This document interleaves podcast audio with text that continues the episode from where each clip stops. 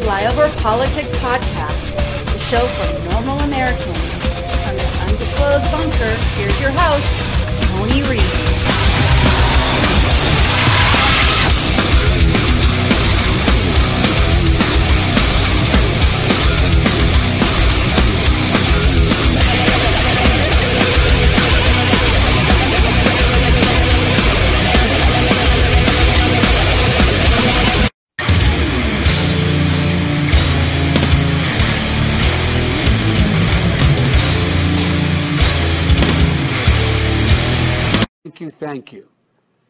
Happy to take questions if that's what I'm supposed to do, Nance, whatever you want me to do.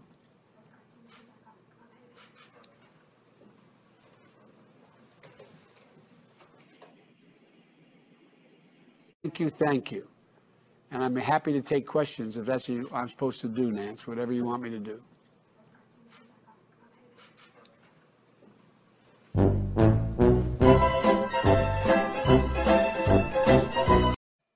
In order to open these doors, we do not say open sesame.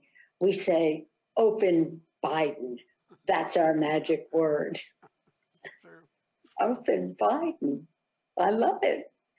I'm very excited to talk about what would happen if you gave people $500 a month with no strings attached. It's an idea known as the guaranteed basic income. And you might assume, hey, that's free money. People are going to waste it. They're going to work less. They're going to be lazy. But Stockton, California has actually tested this idea. Since 2019, 125 residents there have been getting $500 per month on a special debit card. And here are the results out just this morning. People did not waste the money. In fact, they used it for necessities. Less than 1% went to alcohol or tobacco. Number two, people actually worked more when they were getting this money. Full employment increased by 12 percentage points and unemployment fell by four percentage points. And you may not be surprised to learn people were less anxious, less depressed, and less fatigued overall. This has the potential to radically change the way we think of Yeah. social assistance. I'm a little surprised. yeah, have I to think it's say. really I think it amazing. surprised a lot of people. This is an idea that's on the table uh, in the business community for a long time, and obviously it came up in the last election, and Yeah. it's and it's been tested. I think if people want to see it tested on a broader scale, but it's really interesting what you're seeing here. Yeah. I like that. You were on the show many times as a guest during the Trump era. This is your first time during the Biden presidency. Uh, how has things? How have things changed for you so far? Well, it's uh, we're still dealing with things that Trump left in his wake, right? The the failures of his presidency, the the pandemic still raging out of control, although there's a light at the end of the tunnel with the vaccines, uh, and then of course the January 6th uh, insurrection, the the MAGA terrorist attack. So I wouldn't say it, it's over yet, and and uh, you know we also have his legacy, what he's done to a once great political party, the Republican Party, where now a bunch of them think that lying and indecency is is the ticket to success. And welcome back to Flyover Politics Podcast. It's the sixth of March, year of our Lord 2021. And that's a pretty good primer right there. Biden's not in charge of shit. He's just a sock puppet, and Nancy Pelosi's got his her hand in his ass. And then yes, a little media thing because this is all about bias, and that they they are that biased. Socialism, Jake Tapper, it, it sums it up pretty good. I wanted to do something before we get in. I got a good show today. Going to talk about Texas. We got everything. It's a long show. It's two great Tucker sound bites that I'm editing down, but it's still going to be like 20 minutes because he just been nailing this Capitol Theater shit. Cancel culture, racism, the whole nine yards. But within this is a lot of Joy Reid. And Joy Reid has been saying some outlandish shit. And I'm playing it because I just like to play that stuff because it really shows how bad our media is. That racist, sexist, or racist, homophobic piece of shit's got a TV show. Um, but understand their their ratings are cratering. CNN's down 25%. Joy Reid 20% down in the month of February from January. Year to date, 40% down. Two years, 20% down. And we're not talking a lot of viewers here. Her audience is uh, 300,000 people. That's it. The top she's ever gotten was 488. But she only keeps her show because she's black. So they're not, they're not going to take her off the air because she's black. And if you did that, well, you'd be a racist. And they were already getting slammed over at MSDNC for not having enough POC news people. The Texas thing, though, I think Dan Crenshaw sums it up. Freedom of choice for Americans, Neanderthal thinking, open borders to illegal immigrants with COVID, compassion. And it sums up this whole thing. Message to Texas and Mississippi. Texas and Mississippi. Texas, I think it's a big mistake. Look, I hope everybody's realized by now these masks make a difference. We are on the cusp of being able to fundamentally change the nature of this disease because of the way in which we're able to get vaccines in people's arms. We've been able to move that all the way up to the end of May to have enough for every American, to get every adult American to get a shot.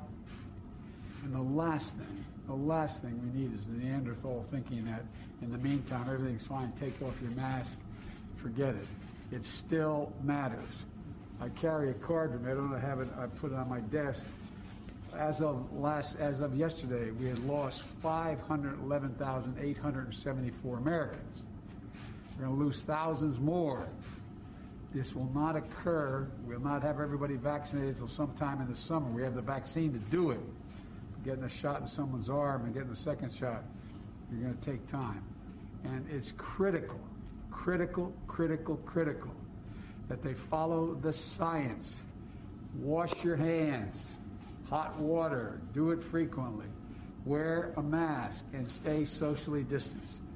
And uh, I know you all know that. I wish the heck some of our elected officials knew it. So thank you very much. the behavior of a Neanderthal, just to be very clear, um, the behavior of.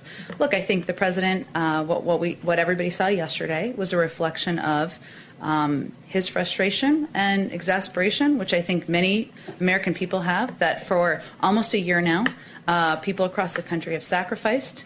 Uh, many times they haven't had information they need from the federal government. They haven't had access to uh, a greater understanding of what the public health guidelines should look like.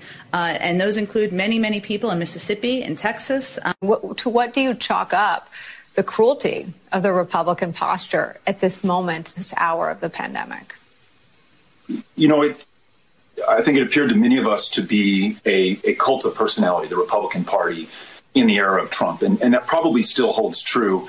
It's hard to escape the conclusion that it's also a, a cult of, of death.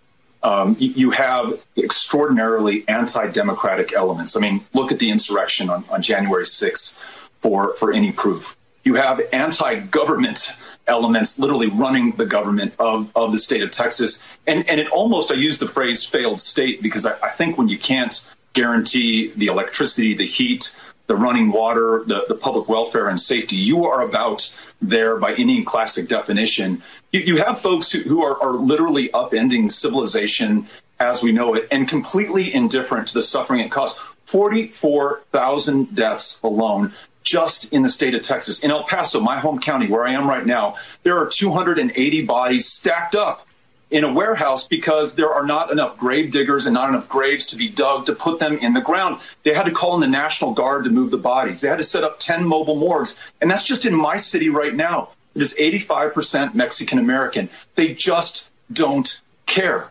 And that indifference is killing people in my community and throughout the state of Texas. We do obituaries every day at the end of this program, and we've done a whole lot of them from Texas. And I, and I, it's this indifference to the death and the loss. Every one of them ruins an entire family, an entire community's whole world. And, and you're right. Um, the scope may be beyond our ability to comprehend, but the government response is inexplicable. Beto O'Rourke, thank you for spending some time talking with us. It's great to see. I mean, it, it sounds like it isn't going to work on the science side, and there's a lot of skepticism within the business community in Texas that it isn't going to work on the economic side as well. So why is he doing it? They literally want to sacrifice the lives of our fellow Texans for, I don't know, for, for political gain, to satisfy certain powerful interests within the state. And, and this isn't hyperbole. Um, you heard our lieutenant governor, uh, arguably one of the most powerful positions in the state of Texas, say on Fox News at the beginning of the pandemic, we are willing to die. Old people are willing to sacrifice their lives in order for the economy to reopen. It, it won't just be any older Texans, however, who will die. We know disproportionately we black and brown Texans who do. You heard our former governor, Rick Perry, say, we will take blackouts that resulted in the death of an 11 year old boy who froze to death in his bed in the trailer where he lives, in the death of an 84 year old grandmother who froze to death in her home, of a Vietnam veteran who froze to death in his truck. More than 100 deaths, at least so far, that we know of in the state of Texas. Due to this, Perry says we'll take that rather than take federal oversight and regulation. And now this mission accomplished deal from Abbott yesterday saying we, we are done trying to fight COVID, even though, as you say, Biden has told us that every adult in America can be vaccinated by the end of May. I can see the end of May from yeah. where I sit right here. We just need to we just need to run through the tape. And instead, he stopped and left us uh, to our to our own devices. Unconscionable, unacceptable. We're not accepting it. We're moving forward on an individual and collective basis to help our fellow Texans. That's all we can do now, but we're going to do everything we can with what we have where we are. I don't have anything to preview for you on that. Um, this is just, of course, an announcement made this morning. It was meant to de escalate the issue and create space for a negotiated settlement to the Airbus and Boeing disputes. Uh, but in terms of additional steps, I don't have anything to preview for you. Go ahead. Thank you, Jen. Uh, you mentioned earlier on masks. Uh, you, rec- you, referenced the president's uh, frustration and exasperation with people who are not following the science. Uh, it would appear uh, that notwithstanding, there are still millions of Americans out there who are not following the science, but certainly in places like Texas, Mississippi, South Carolina, and other places. So I'm wondering, why doesn't the president consider ratcheting up his rhetoric beyond Neanderthal and personalizing his concern? Why doesn't, for example, why doesn't he think about saying, folks, here's the deal. If you don't wear your mask, people are going to die because of you. That would certainly get people's attention. Well, noted. I will say the president has been clear that if people wear masks for 100 days, 60,000 lives could be saved. And he has been clear. He did a whole PSA during the Super Bowl about it, about the benefit and impact of mask wearing. Uh, he also, though, uh, does not believe that people of any state uh, or any American um, should be um, hurt by the guidance of their leadership and so that's why he's spoken directly to the American people. We all have, or we all are trying to, about the impact of mask wearing, of social distancing, and of taking the vaccine uh, when people can have access to it. Now, the president has been pretty critical of the prior administration's handling of this pandemic, saying you inherited a mess here. But when it comes to vaccinations, you are following some of the same playbook here. So, does the prior administration deserve some credit for laying the groundwork? Wh- which ones are we following? Well, for instance, uh, former Trump HHS Assistant Secretary Admiral Brett Giroir has said that you're following 99% of the playbook they created on vaccines. Uh, he has said that, that the prior administration deserves more credit here for at least getting the ball rolling on some of these. I don't think anyone deserves credit when half a million people in the country have died of this pandemic. Uh, so, what our focus is on, and when the president's focus is on when he came into office just over a month ago, was ensuring that we had enough vaccines. We have them, we are going to have them now. We had enough vaccinators and we had enough vaccine locations to get this pandemic under control. Uh, there's no question, and all data points to the fact that there were not enough of any of those things when he took office.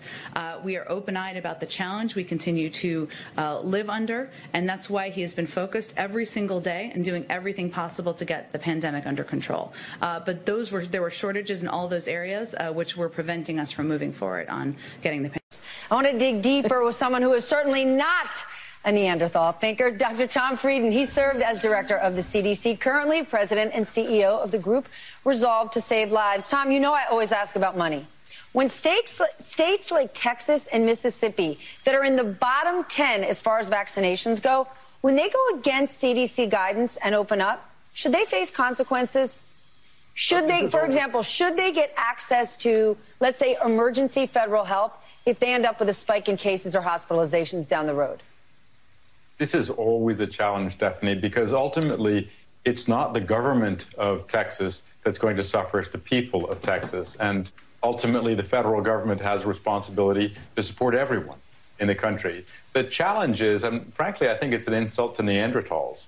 Um, there is no defensible argument for stopping a mask mandate while we still have very high levels of spread.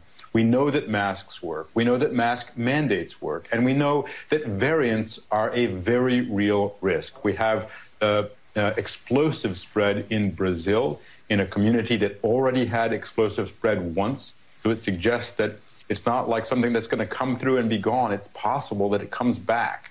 On the other hand, we do really have a lot of good news. And bottom line, hang in there. Vaccines are becoming more available. Vaccines are working. And we're seeing dramatic decreases in deaths in nursing homes and elsewhere.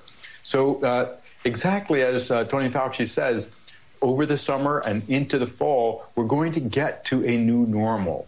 Uh, but masks are going to be part of our lives for a while it's a small thing to do that could save someone's life because even with the vaccines, this remains. Emma Watson gave us this, and this is the second time I'm doing this because I put this up there. Thank you to Matt in Oregon. He sent it to me, but I found it and I just laughed my ass off because, you know, once again, this guy got canceled too because it looked like black people. But I, I just think it's hilarious uh, it's Emma Mitchum. I'm sorry. Um, but that that's some funny gifts there. So we're doing this a second time because I got all the way through and realized I didn't turn the audio off on this. so I completed the podcast and then it went to push produce and there was the da da da da da like really loud. I mean it was super loud. So we're gonna go again. And of course we sent it off with freedom by Mr. Dan Crenshaw, but they didn't want freedom. I mean, you got Slate, uh, Journo. The amount of anxiety I'm hearing for folks in Texas is high. One friend tells me, I'm not going inside store if masks aren't enforced. I can't comprehend how Abbott approached this with such enthusiasm. It could backfire economically too. Brianna Goldiga uh, Goldiga Will Saletan.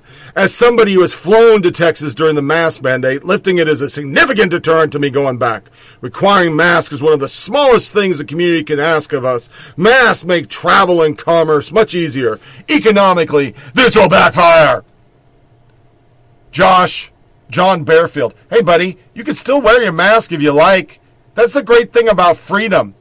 His concern is not whether he has his freedom. His concern is not being able to restrict your freedom. And that's what this is all about. It is control. Once again, I wear a mask. My, my wife gave me this, but I've seen videos literally. I'm supposed to be doing a podcast like this. There's videos of people going through drive through, they won't give them their fucking food. Popeyes literally does it on a tray now. But you're six feet apart. What the fucking fuck? But it brought out really the hatred in everybody. Dan Crenshaw. Note the hatred which the left responds to little freedom. They want to jail or fine you for not wearing a mask. When they can't, they react this way. This is insane. By the way, you can still wear a mask in Texas. Most businesses require it. It's just a choice now, as it should be. And we go down the litany. Keith Olbermann. And, and we saw this all through COVID. I mean, April Ryan was saying it over and over and over that if you didn't wear a mask, you shouldn't be able to have a ventilator. And then they said it about the vaccines. Well, now they're saying it again. Keith Olbermann, why are we wasting vaccinations on Texas if Texas has decided to join the side of the virus? Michael Moore, Texas, we hear you. You didn't want to be part of our electrical grid. And, and once again, that's a lie. Everybody knows it's a lie. The media knows it's a lie, but they're not going to go back and say, hey, really was Obama, or excuse me, Biden. What's the fucking difference? And now you've removed your mask mandate and allowing large crowds together. We hear you. COVID is a hoax. So you don't need our precious vaccine. We'll send it to people who are saving lives. Beto O'Rourke, which you heard on the soundbite, a death warrant for Texans, add them to the 44,000 killed as he failed to confront the pandemic and botched the vaccine rollout, and those who froze to death because he cares more about energy companies' profits than keeping Texans alive. Abbott is killing the people of Texas. He couldn't even catch up to Cuomo. Couldn't catch up to Cuomo if he tried. He'd have to start injecting people with COVID. NBC News. President Biden calls Texas Mississippi decision to end mask mandate a big mistake and criticizes them as views as Neanderthal thinking after CDC warned against complacency in the face of emerging coronavirus variants on Monday. Oh, oh, oh. Keith Olbermann literally got lit up by lefties. Justin Paronga. So Michael Moore looked at the shitty Keith Olbermann tweet and said, Yeah, that's the ticket. Don't be like this. I am so sick of A, this completely nonsensical, casually cruel conflagration of state residents with their leadership, and B, this particular piece of shit. Is this your king? Sam Adams asked. Eric Michael Garcia. There are more Democrats in Texas than there are in Michigan, Michael. A lot of people in Texas were either kids or not living there when the decisions were made. But aside from that, how someone votes shouldn't determine whether they live or die. Jesse Hawkins. Really shitty thing to say considering almost half the state voted blue. Zach Heltzel. Texas is a red state insofar as 52% of its voters chose to elect the, these assholes. The other 48% didn't. A blue state like, say, Colorado is similarly split. 4% of the state should not determine whether you think the entire state is deserving of your empathy or support. And it goes on and on. Yashar Ali, first Keith Olbermann, now Michael Moore. Don't be like this. Don't punish people for the decisions of their political leaders. And don't claim to care about minorities if you're going to say shit like this. But you're not getting punished. I mean, AOC chimed in. 93.2% of Texans are fully vac- are not fully vaccinated. The state just endured one disaster worsened by selfish denial of basic science, and now conditions are set for another. Repealing the mask mandate now endangers so many people, especially essential workers and the vulnerable. This endangers the entire country and beyond. People on Mars are going to get COVID. Then some dickhead goes on CNN. This is how invested they are into this cult of COVID to keep using it for political advantage as long as they fucking can. Remember, these are the same people who say you can't join in groups if you're vaccinated and all the other people are vaccinated. Yet the CDC is saying you can, but the Biden, Biden administration told them not to put it out because now they realize that's really stupid dictum. If we're going to say, hey, you need to get the vaccine, and then you get the vaccine, you can't say, well, now you still can't be anywhere. You got to wear a mask forever. You can't be with anybody. Don't have Thanksgiving. I'm guaranteeing all over the place, especially CNN, they're already penning no July 4th barbecues. It's starting, but Eddie Zipperer, CNN pundit, suggests the lessons from COVID might be that we should mask up and social distance ourselves every winter so people don't get the flu. Of course, everybody went after him like, you're a fucking socialist. But not fucking Jake Tapper. Mm-mm. As you saw in our intro, Republicans are evil people. They're all evil. They're cult of death, as we'll see in two seconds. That CNN pundit is Dr. Paul Offit, a widely respected pediatrician specializing in infectious diseases, vaccines, immunology, and virology, who just happened to be the co-inventor of the rotavirus vaccine. If you disagree, fine. But let's frame these discussions honestly. Like we framed that Trump isn't the virus, like we framed that um, his ban on Chinese people visiting the country was really smart Because a month later you criticized he didn't do it soon enough, but during the time you called it xenophobe. Like you claimed that Cuomo was a great guy. Like you claimed that Trump didn't enjoy uh, didn't respect the experts, but uh, Cuomo said fuck the experts. Like you claimed that when Biden got elected, the virus was going to go away. Like you claimed there was no virus program. Like you let's frame it all, Jake. From CNN Farm. Sonny McFunnyface, in the same way that CNN always framed Ben Carson's commentary with all of his accomplishments and credentials. Eddie Zipperer, I find it completely laughable to be lectured on honesty by someone pushed the Russia collusion lie simply because I called someone engaging in punditry a pundit. Matthew George, meanwhile, death from despair and loneliness at all time highs. I'll take my chances with the flu.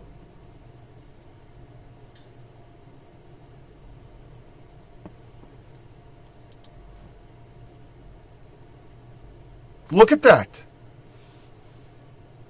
Because I'm redoing this segment, I can't remember if I touched this or not. So I'm going to touch it again. Because it's so weird to go to the beginning of your fucking podcast and redo it, but I gotta. That's the numbers.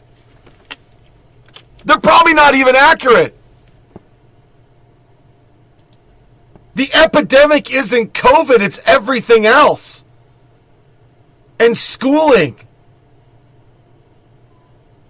Death cult. Hollywood shrieks over Texas opening up. The GOP is a death cult. Bradley Whitford from West Wing. Jesse Dweck. Honestly impressive to live in the same state as Ted Cruz and still be a worse politician. Chelsea Handler. Only another white man could figure out a way to become a worse person than Ted Cruz. Greg Abbott. I'm going to open it up. Lauren Boebert. God bless Texas. Tony Posnanski. Go fuck yourself, Lauren. That's not sexist. Because sex, you know, gender is just a construct. And then you have all the never Trumper people that just can't stop being never Trumpers. I mean, they just don't know how to come out of it. We we just been reading all this stuff, and you have your exposure to it. It's like all the people that learn about Nazis all the time. They're going to become fucking Nazis because all they do is talk about Nazisms. I mean, that's just the way it's going to be. Here's David French. Bill is right. Anti masking further exposed the darkness of parts of the right. It's such a small thing to show love of neighbor, but that small thing was and is too much for all too many who claim to be pro life. And there you go. That's a liberal statement. That's not a Republican. Republicans don't say that. Liberals say, oh, you're not for live birth abortion where the mother decides what she wants to keep the baby after it comes out of a womb, like fucking Virginia and Governor Cuomo and all the people on CNN saying codifying Roe but you're for the death penalty. Two things aren't the same, but yeah, that's that's their logic. And he is stuck in that. Now all of a sudden pro life's bad, but this guy advocated for pro life. David French was pro life before Trump. But we don't know what to do. Chris Wallace the same way. We can't call the border a crisis because we hate Trump, and I don't know how to stop hating Trump, and I gotta hate the right, or what do I do? Because I've been saying this thing. Oh, what do I do? Vanity Fair. Republican governors duking it out to see who can kill more people. That's an uh, actual headline. Texas and Mississippi are apparently duking it out to see who can kill more people with COVID 19. What they don't want to cover is that back in last year, Trump fucked up a stimulus by saying we should give him $2,000. So now we're supposed to give them 2000 but then it changed to 1400 And now Biden Democrats, to further limit who gets 1400 stimulus check under New Deal. Remember, these are the people that said if you elect me, you get $2,000.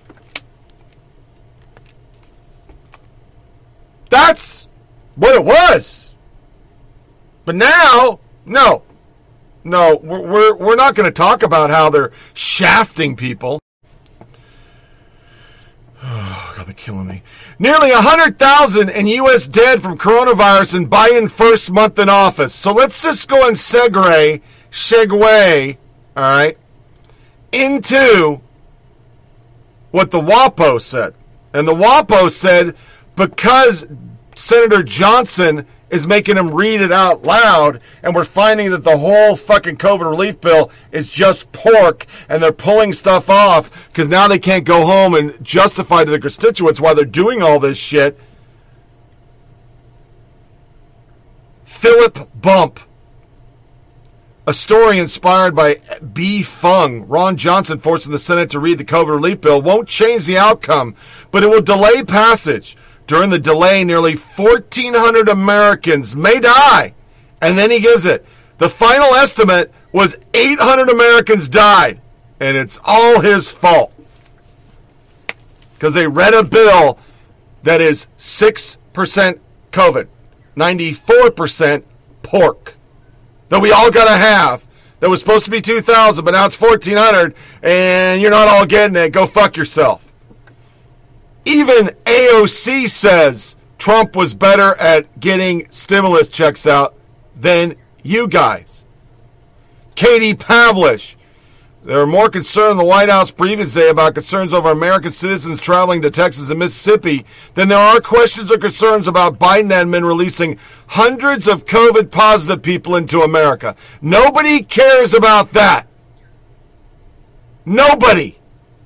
We're not even talking about. You and I are going to have to have travel passports with our vaccine. But we're just letting illegals come the fuck in. Just let them come in. We're not testing them. That's racist. You fucking xenophobe. The ACLU, COVID 19 relief is racial justice. It's women's rights justice. It's disability justice. It's economic justice. Senate passed the American Rescue Plan that doesn't really help a lot, and it's mostly delayed funding for pork. CNBC if we continue to be more prescriptive and not give people a realistic vision for a better future, they're going to start ignoring the data. And Mary Catherine Ham sums up the overriding thing that has been in COVID porn for the left to use for political reasons and try to get Trump out of office and sully red states and Christians and anybody who doesn't believe you got to wear 14 masks. Because remember, these same people that tracked our driving during the lockdowns and told us we were pieces of shit because we had to drive 20 miles to Walmart when they only had to walk five seconds to a little corner rest, uh, corner grocery store in New York City. But we were driving a lot. Remember, that was a whole thing too. But she breaks down the super spreader. There's a lesson. The moral panic and media coverage over possible spreader events rarely reflects the actual viral trend.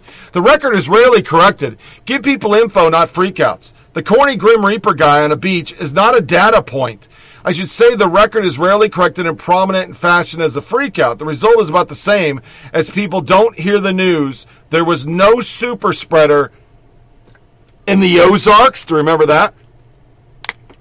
Franklin Street UNC celebration, Missouri Salon. Particular coverage of outdoor events should cause some reflection. I highly recommend the entire The Atlantic piece, but this is the relevant part of the outdoor event. Media coverage gives the opposite impression that most outdoor events are horrors, and they're clearly not. The Super Bowl, a supposed spreader, was not. These are the same people that told you can go have Biden block parties and it was more important to go to the polls with COVID. And it was more important to BLM riot and burn shit down than follow CDC guidance. While they're not following CDC guidance, or following the experts, or following unions, or following anything. No. Or even for a second reporting on Cuomo.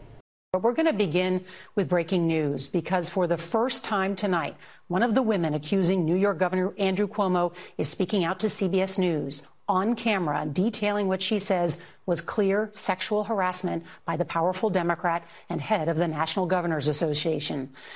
Cuomo's former executive assistant, Charlotte Bennett, says the governor asked her intimate and inappropriate questions about her personal life. All she says in an attempt to sleep with her. The governor, who became an international celebrity for his handling of the early days of the pandemic in New York, is now facing allegations that his administration covered up COVID deaths at nursing homes, along with allegations from three women that he sexually harassed them. On Wednesday, Cuomo publicly apologized, saying he was sorry if he acted in a way that made anyone feel uncomfortable. But as you'll hear tonight, Charlotte Bennett says that apology did not go far enough, calling him a textbook abuser. Governor Cuomo said that he has never propositioned anybody. Do you believe that he was propositioning you? Yes. For what? Sex. In the spring of 2020, New York was the epicenter of the COVID crisis. The pandemic was obviously stressful for all of us, and he was on TV nearly every day talking about it. Make that gown look good? So you think all this national attention may have emboldened him? Absolutely. I think he felt like he was untouchable in a lot of ways. Bennett says their professional relationship took a turn on May 15th when she alleges the governor started asking her about her love life and then became fixated, repeating over and over again her history as a sexual assault survivor. So he goes, You were raped. You were raped. You were raped and abused and assaulted. Another key encounter happened on June 5th when Bennett says she was called into Cuomo's office to take dictation, and he told her to turn off the tape recorder. And then he explains at that point that he is looking for a girlfriend. He's lonely, he's tired. You've just finished dictation, and the governor is telling you he's lonely and looking for a relationship. Yes. He asked if I had trouble enjoying being with someone because of my trauma. This is seems highly inappropriate. Yeah. The governor asked me if I was sensitive to intimacy. In his office? Yes. During the workday. Well, uh, you know, what, what is striking to me is the hypocrisy um, coming from the right, because you know now that that uh, Governor Cuomo has apologized, something that we have never heard from, um, you know, the disgraced uh, former twice impeached one-term president. She is such a twat burglar. Everybody on the View is a twat burglar. I, I have an HR one soundbite. If anything they say is something we must do, well, well, maybe uh, you shouldn't do it. ABC boots Cuomo apology seven times more than the accuser. They played that shit. They didn't play anything else. Brit Hume, worth reading. Rory Cooper, Cooper. Public health and pediatrician health experts overwhelmingly are advocating for children to return to school full time. They recognize that the risks are far outweighed by the damage currently being done. Here are some examples. Chief pediatrician medicine at UCLA, this isn't a partisan issue. Our state and our local leaders are failing to stand up for our children and do what's right. Listen to the science, read the data, follow the facts, and reopen public schools now.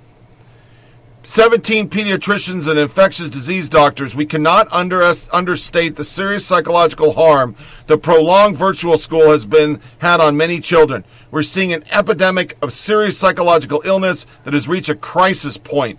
Pediatricians in Chicago, right here in Chicago, parochial and private schools as well as daycares have reopened and stayed open outbreaks of COVID-19. 30 healthcare experts at UCSF. We're calling on our schools across the state to reopen.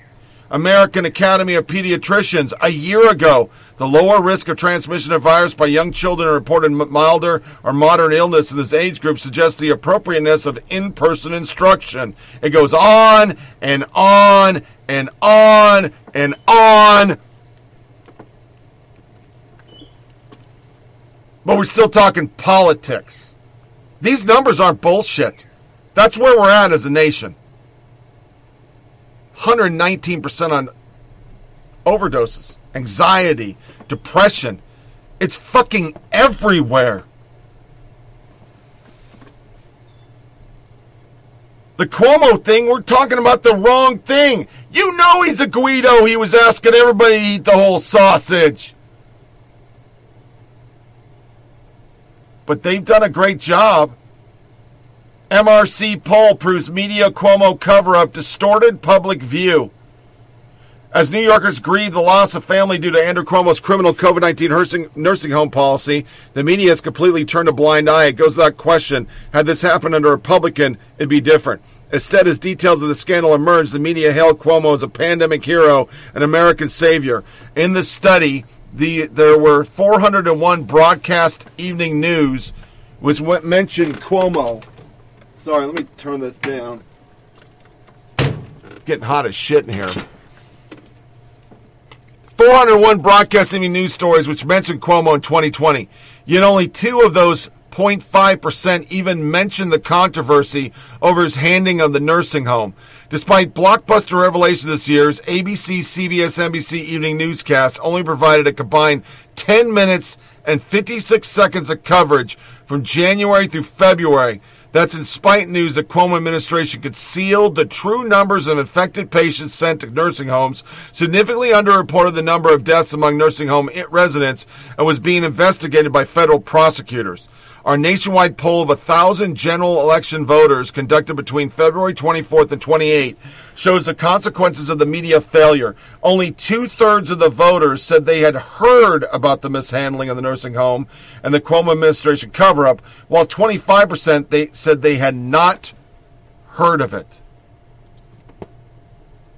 Top Cuomo aides report uh, aides edited report to hide nursing home death tolls ahead of book release.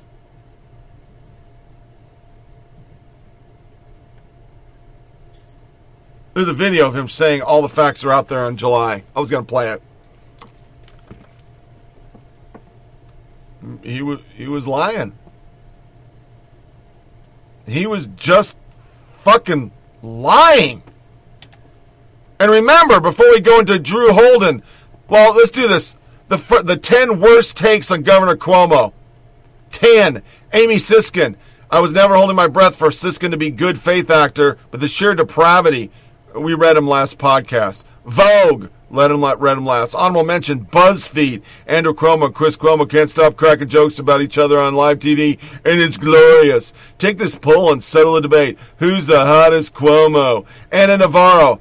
Are you guys watching the new Governor Cuomo press conference? He's doing all sorts of life wisdom. These New York governor press conferences are chicken soup for the soul. MSDNC. Cuomo's elevated his game. What Donald Trump has done is exact the opposite. Cuomo on New York City's re- recent New York City's reopening. New York now has the lowest infection rate in the United States. It lasts like a week.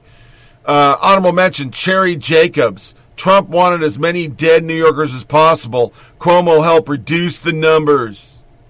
How? It's called math. Get a fucking calculator. I know it's tough. Andrew Cuomo during the COVID 19 crisis is the same as ever, with one big difference. People like him. Washington Post. Neera Tanden. I almost teared up to Cuomo's simple statement of Excelsior ever upwards. My one bit of health advice to Americans is stop watching Trump, watch Cuomo. CNN, I'm going to go to work. How I'm going to go to work. How Andrew Cuomo in his press conferences contrast with Trump. Andrew Cuomo to Chris, you're the meatball of the family. Seth Abramson, blogger Julie, Julie Jennifer Rubin, that piece of fucking shit. The boyfriend looks nice, and the girls seem to have eaten their spaghetti and meatballs.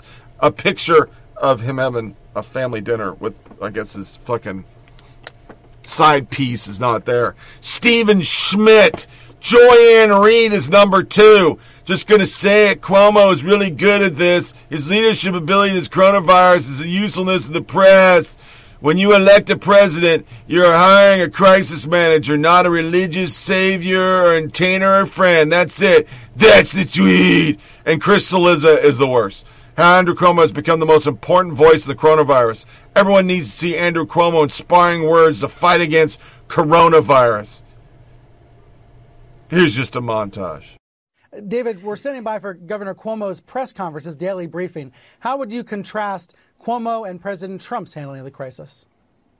Truth versus mendacity. Governor Cuomo um, out there day after day after day, everything Trump isn't honest, direct, brave. Real leadership of the kind the President of the United States should have provided. Governor Cuomo is clearly living in a totally different reality, the actual one, than the President of the United States. Governor Cuomo has become a national leader. For a lot of people, Andrew Cuomo has become the leader of the Democratic Party. He is conveying incredible strength.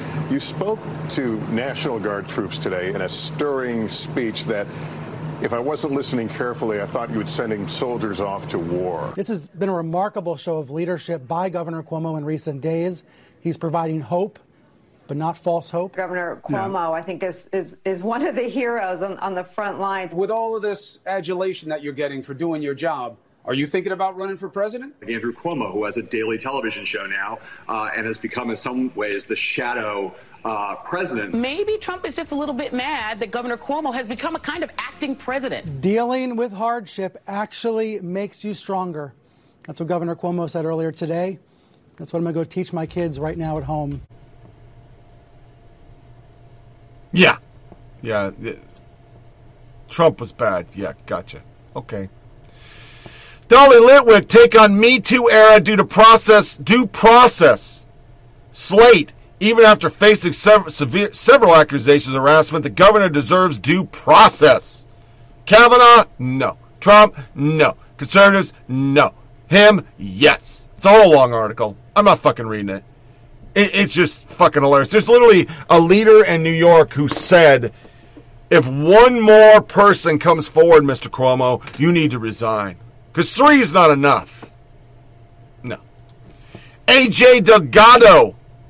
I'm sorry, but as someone who's lived through intense sexual harassment, these allegations are, while certainly entailing inappropriate and concerning conduct that could upset, so should upset people, someone, not exactly what rises the level of disturbing.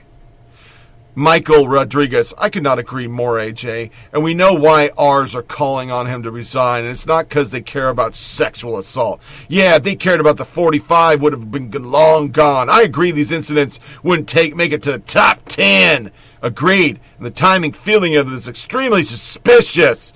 I agree as a survivor. It's getting ridiculous. The R's are behind all of this. Yeah, the R's. most conservatives are asking him to resign because he lied. He lied and did a policy that killed 15,000 grandparents. Remember, you said the Ozark people were grandma killers. The Super Bowl was a grandma killer. Random parties of they were non-black were random or grandma killers. You didn't wear your mask grandma killer. If you left your house and drove to go get your groceries during the lockdown, and we had those trackers that red states aren't listening because we're rural and we got to drive 20 miles to get groceries, we were driving 20 miles. So we clearly went following the lockdown. We were grandma killers. Do we remember all this? Every possible angle they could politicize this shit, they did. To include Trump's the virus, vote for Biden, and the virus goes away.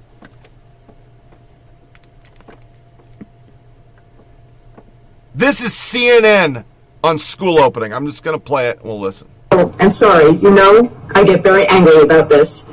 My union has been trying to reopen schools since last April.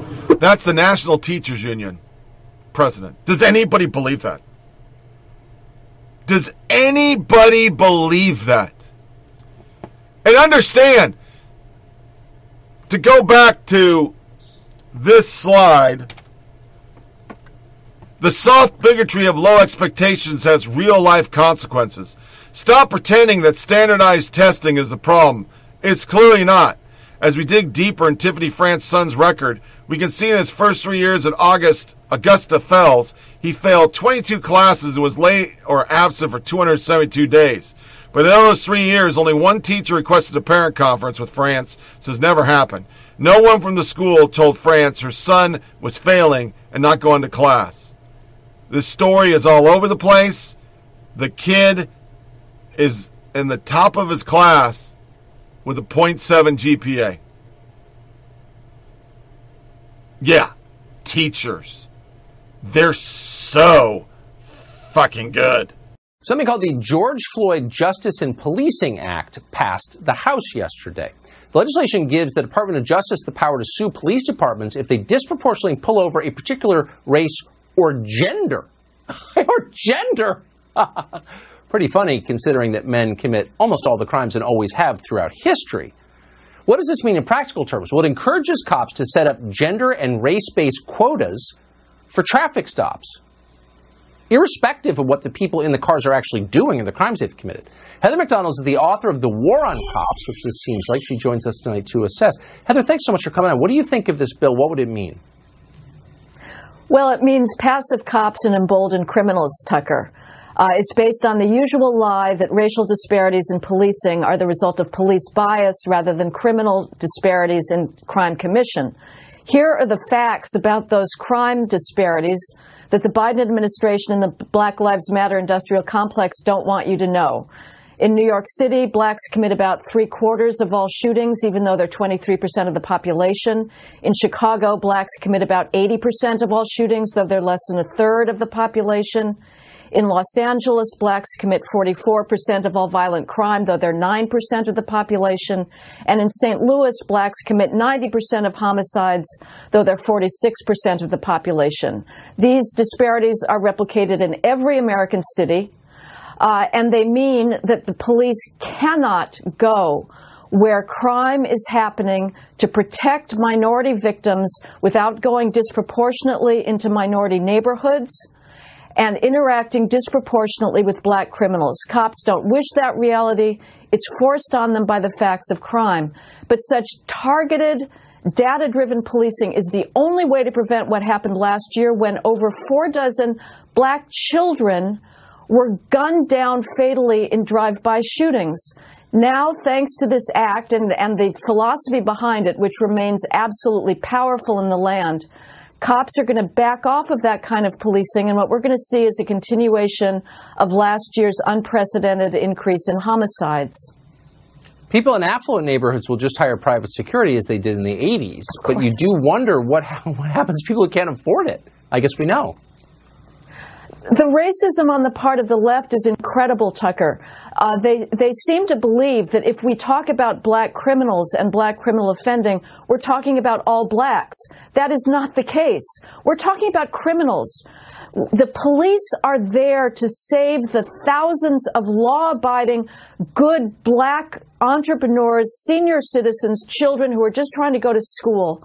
And by tarring them as racist, you're consigning those people to terrible, fear driven lives that will stunt their ability to seize the opportunities that remain still abundantly available in this country. So obvious. Even, by the way, Al Sharpton said something sort of like that this summer. That this is only about assuaging the guilt of affluent white liberals and about not, help, not helping anyone else. Heather Mac Donald, thank you for that. I appreciate it. Thank you, Tucker. The National Coalition Stop AAPI Hate has documented at least 2,800 incidents of anti Asian racism and violence in the U.S. since the pandemic began, with the previous president repeatedly using Asian slurs to refer to COVID 19. Joining me now is Michelle Kim, co founder and CEO of Awaken. Michelle, I'm so glad you're here. Thank you for being here. You know, you wrote a piece um, uh, on Medium that I think everyone should read, and, and I'll, I'll, tweet it out um, when the show is over. But talk a little bit about this from a broader sense, because it feels like a lot of this is concentrated around the pandemic and the previous president's characterization of it. To what extent is that it? Is the fact that people are angry about COVID and just blaming any random Asian American person they see? Let me ask you very quickly before we go. We're running out of time, but is more poli- is more policing the answer? Because the downside to more policing means that police can then maybe target the same communities because a lot of Asian American communities are, are not are struggling communities.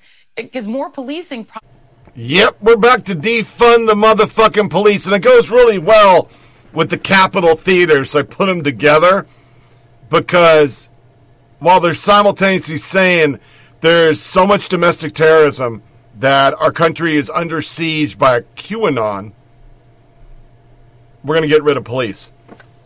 Democrats passed bill critics say defunds police and rejects proposal to condemn calls to abolish police. House Democrats passed a controversial police reform bill late on Wednesday evening. The critics argue would effectively defund the police by costing police departments across the country hundreds of millions of dollars. There was bipartisan support against the bill and only partisan Democrat support for it. The vote was initially passed by 219 Democrat votes and one Republican vote, with 210 Republicans opposing it and two Democrats opposing it. However, the lone Republican that voted for it, Representative Lance Gooden, announced that he accidentally voted for the bill and then he changed his official record to vote against the bill. Democrats just voted to fund the police. House Minority Leader McCarthy said the unfunded mandate in their bill, H.R. 1280, would cost police departments hundreds of millions of dollars, the equivalent of taking 3,000 cops off the street. It's our understanding that H.R. 1280 contains provisions that significantly violate the current unfunded Mandate Reform Act of 1995 threshold of 85 million. It is further understanding that these provisions may in fact result in additional costs to state, local, and tribal governments totaling in hundreds of millions of dollars. While they did that, they simultaneously passed, mm, introduced legislation for universal background checks on gun purchases say they have opportunity to act. Chris Murphy reintroduced the Background Check Expansion Act, which is co sponsored by 43 Democrats. The bill will require unlicensed or private sellers to conduct a background check on the purchaser before selling them a firearm, including those selling online or gun shows or out of a home. The background check requirement would not apply to law enforcement officers transferring guns between each other, individual borrowing a gun for hunting, immediate family members gifting guns to each other. Joe Biden and hundreds of congressional candidates from both parties ran on the issue of background checks. This is the year that we're going to do it.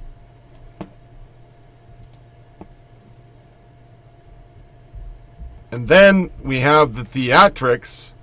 That is Joe Green, who introduced six articles of impeachment against Trump, six different times. Because the Capitol was under siege. The greatest threat we face, not inflation, not China, QAnon. Everyone's saying it. But you may be wondering just how dangerous is QAnon? Well, here's the answer. The District of Columbia National Guard announced today that all troops who took part in the mission to protect our democracy from internet conspiracy theorists will now receive medals in recognition of their heroic sacrifice. Now, the primary medal is called the Presidential Inauguration Support Ribbon. That's for people who were there for President Biden's inauguration. But that medal will be supplemented in cases in which our heroes have earned it by the Emergency Service Ribbon. So if you're a DC guardsman who's been on duty in the city since late January protecting America from Trump voters, you can add another medal to your chest, and more may be coming. According to Air Force Lieutenant Colonel Robert Carver, and we're not making any of this up, by the way, Carver made the announcement today and said this quote, other federal decorations are also being considered. Wow, that seems like a big deal. How big? Here's some context. More than 60,000 American soldiers and Marines fought on Guadalcanal in the South Pacific during the Second World War. About 15,000 of them died or were wounded there. But not one of those men, not one, got an official Guadalcanal medal for the experience because the Pentagon didn't offer them. Guadalcanal may have been horrible and bloody, but it just didn't justify its own ribbon. Guadalcanal wasn't North Capitol Street. The Imperial Japanese weren't as fanatical as Trump voters and not half as dangerous. No medal. So yesterday they told us the war against QAnon was likely to escalate intensely. March 4th would be the Tet offensive in the fight against right-wing insurrectionism. It was something called QAnon Inauguration Day. Now, we'd never heard of that before, but then we don't work at the FBI. The FBI has been monitoring the enemy's SIGINT, that signals intelligence for the neophytes out there. That means tweets, Facebook posts, TikToks, James Bond stuff. According to what our guys were hearing in the field, QAnon was preparing an invasion of Washington, and that means thousands of bearded, groovy shamans in Viking hats marching across the Key Bridge to pillage Georgetown cupcakes and end our democracy. It's a gruesome sight. Needless to say, Nancy Pelosi stopped work in the House of Representatives so that members of Congress could flee the city for their lives. And many did. Andy Kim, for example, he's a congressman from New Jersey. He wrote this poignant. This all seems absurd if it wasn't frightening. He prepared to flee the Capitol on March 3rd and wrote, wrote his, in effect, diary on Twitter, the diary of Andy Kim. Now our legislative plan tomorrow has been canceled as we are rushing tonight to finish the work we plan to do. Thousands of National Guard and Capitol Police will be on edge tomorrow as they stand watch over the Capitol. They will worry about possible attacks by American citizens. Andy Kim was panicked. He sounds like a man preparing for the worst. Quote, another wave of sadness comes from the fact that this is not getting better. The FBI director said this threat is metastasizing. And so Andy Kim became a refugee in his own country. But not everyone ran from the sound of the approaching QAnon shamans. A few hardened war correspondents ran toward that sound. That's what they do. Chris Bedford of the Federalist is a man like that. While our elected representatives were clinging to the struts of the last chopper out of the city, Chris Bedford was at the Capitol itself, the center of the battle. Here was the scene there. I was uh, told that uh, all us conservatives are insurrecting today. Am, am I at the wrong place? No, Chris Bedford, you weren't in the wrong place. There was simply nobody there. It took the Washington Post five crack reporters to determine this. They rushed to the scene. Their conclusion? On Capitol Hill, wrote the five Washington Post reporters, quote, the streets were quiet. People walked their dogs in the morning sun. Masked students sat on steps drinking coffee. Construction crews continued with their projects. That was their dispatch. Jeff Bezos spared no expense. One reporter assigned to monitor the construction crews, another on the dog walking beat. No one there. So, why wasn't there anyone there? Where was the QAnon battle? What? Said MSNBC? What QAnon battle? Nobody really thought there was going to be a QAnon battle. Watch. Have we learned more about any specifics of this threat, or, or are you starting to think this is under the umbrella of maybe we're we're being a little more precautious since we underreacted on January 6th? Uh, definitely the latter, Chuck. No question about it. Um, the the intelligence that was gathered by uh, law enforcement, I'm told, was of a specific group talking about the idea of doing an attack on the Capitol today on March 4th.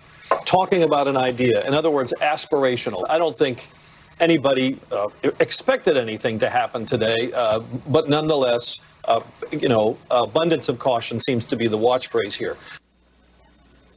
Being precautious, said Chuck Todd, totally unfamiliar with his native language. Precautious, of course, not being an actual word in English.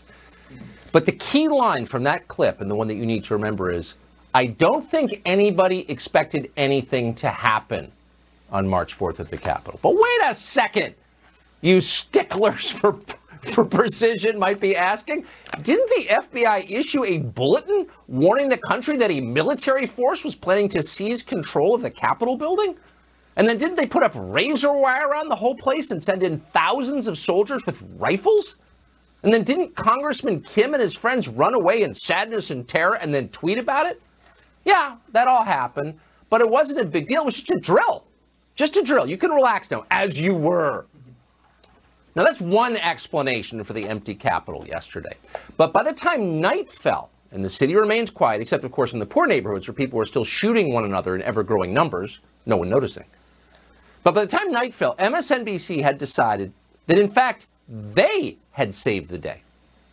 It turns out QAnon didn't invade Washington because neoliberal cable news anchors successfully defended our country. What Joshua Chamberlain was to Little Round Top, Chris Hayes was to QAnon Inauguration Day. Watch. This was the scene in Washington, D.C. today, where two months after the attempted insurrection, the area around the Capitol is still on lockdown because of worries over postings on QAnon forums about a plot for another violent attack today, March 4th. Thankfully, nothing happened. March 4th is a weird one, so um, hang on with me. But uh, and I will say that media coverage of how silly this all is made it seemingly less palatable for QAnon people huh. um, over the last week. It's a lot, Chris. Um, it always is with these people. Luckily, they stayed behind a computer. Uh, what totally makes sense. It turns out QAnon's battalions look to MSNBC for their news coverage. It's on in the QAnon break room. And after watching Chris Hayes and Brandy Zadrozny flex their intellectual muscles, they realized they were totally outgunned. These MSNBC people are just too clever. So QAnon decided to stay home and fight another day. Newsweek, for one, was not buying that explanation. A reporter at Newsweek came up with this explanation QAnon theorists switched the date to March 20th after no Trump inauguration. They call the March 4th date a false flag. Well, how did Newsweek know what QAnon, QAnon, was up to. Well, the story explained, because a man called Ken had, quote, told reporter Dave Weigel that Donald Trump will be inaugurated again on March 20th. Oh, it's a Dave Weigel story. So, in other words, forget everything you heard about March 4th. Ken told Dave the real invasion is going to be March 20th. So be afraid. At some point, listening to these various explanations, the hysteria never ending, you've got to wonder how the Democratic Party and its minions in the news media are different from any other doomsday cult. They're always telling us the world is going to end, whether it's from global warming or a white nationalist insurrection. And when the world doesn't end, they don't even pause and they don't seem ashamed. They just change the date of the world ending. It's all pretty embarrassing, but they never seem embarrassed. Jeane Dixon used to do this. Remember her? She was a professional psychic. She had a column in hundreds of papers for decades. Jeane Dixon once predicted the world would end on February 4th, 1962. Did it end? No, actually it didn't. Spoiler alert. World didn't end in 1962. And when it didn't, Jeane Dixon very cleverly just extended the timeline and then predicted Armageddon in 2020. Lucky for Jeane Dixon, she was long dead by 2020 and she didn't have to explain why the world still existed. Not that anyone would have asked. So it looks like Nancy Pelosi is our Jeane Dixon, a batty old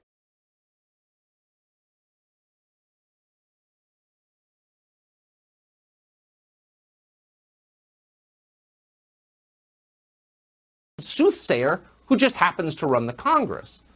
How long until that Ken guy who talked to Dave, the one in the Newsweek article, winds up in an FBI bulletin justifying another indefinite extension of the occupation of the Capitol? More razor wire. Really? I don't think these guns are powerful enough. Let's bring in howitzers.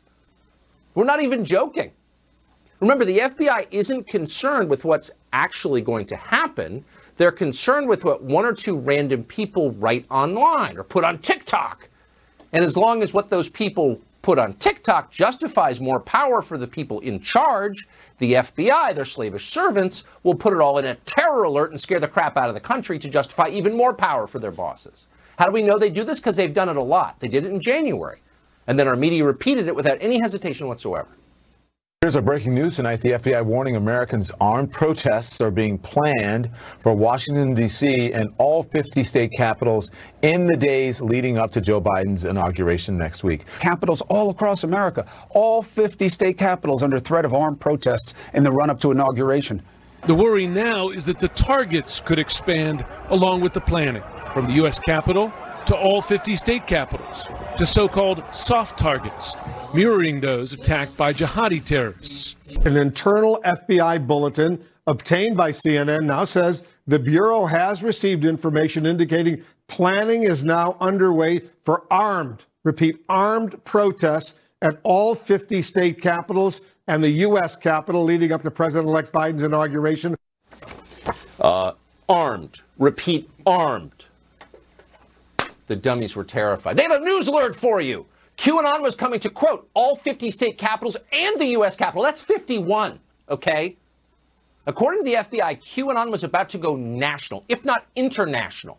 The sleeper cells were going to activate. And it wasn't simply CNN that obtained the memo. Don Lemon had it, but he wasn't the only one who had it. NBC had it too. And NBC assured us that our state capitals were under imminent threat tonight. A new FBI memo warning about the possibility of armed protests across all 50 state capitals ahead of Inauguration Day. Starting perhaps on or around uh, the 17th of January, there's going to be the potential for armed protests uh, at state capitals. Oh, man. Armed! Armed! All 50 state capitals and the U.S. Capitol! According to the FBI, the bulletin! Whatever happened to those 51 armed protests? Well, they came down actually to just one guy, a dude called Mark Leggiero. You'll see him here peacefully waving a flag at the state capitol in Albany, New York. Here he is. I come out uh, wanting to be part of the Patriot Party, join supporters of Trump, you know, and I find myself uh, kind of uh, by myself out here, but come out here with uh, nothing but peaceful intentions and to be peaceful. I wanted, uh, you know, everything to be peaceful.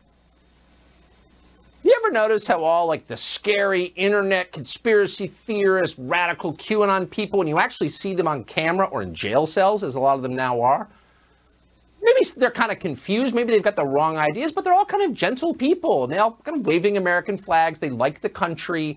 They're not torching Wendy's. They're not looting retail stores. They're not shooting cops. No, that's not them. It's the other people doing that. That guy with the beard, good thing he wasn't shot to death by the police like Ashli Babbitt. He might be if he tried that today. What's amazing is that even as they lie to us again and again and again about the threat of QAnon and the insurrection, the white supremacist militia hiding in the closet, hyping it all beyond recognition, doing it for their own psychological reasons, obviously, but also for political reasons. Even as they do all of that, they downplay and they ignore actual violence in this country. Violence that is rapidly accelerating in every city in the nation and killing a lot of people. It's been going on for months. Watch an AP reporter called John Lemire deny this week that there were violent BLM riots this summer. This clip is real. In June, these were nonviolent protesters, racially mixed, a lot of young people, fueled by the Black Lives Matter movement, those outraged by the death of George Floyd, a black man killed under the knee of a white police officer in Minnesota. There was no violence there. And the Biden White House has made it clear that they they think that the threat posed by domestic terrorism is equal to that posed by international terror groups like ISIS, which is such a, a sobering thought that fellow Americans could be perceived as such a dangerous threat uh, to their countrymen and women. There was no violence in Minneapolis? Have you been there, Dumbo? We were there two weeks ago. Go to where George Floyd died, outside the market where he died on the sidewalk. It's trash. The whole area is trash. The police station down the road is still boarded up because the lunatics burned it. No, there was no violence. No, it was more like a Pepsi commercial. It was multiracial. They were holding arms.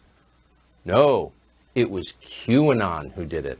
Feel or how do you feel about the decision to extend the security perimeter uh, and the presence of the National Guard at the Capitol? It's something we have to do, unfortunately, because the threat of white nationalists and, and, and white supremacists is real. You know, they are continuing to organize and galvanize across this country. Uh, there are many examples of them infiltrating uh, law enforcement across this country. So we have to make sure the capital is protected and our elected officials are protected.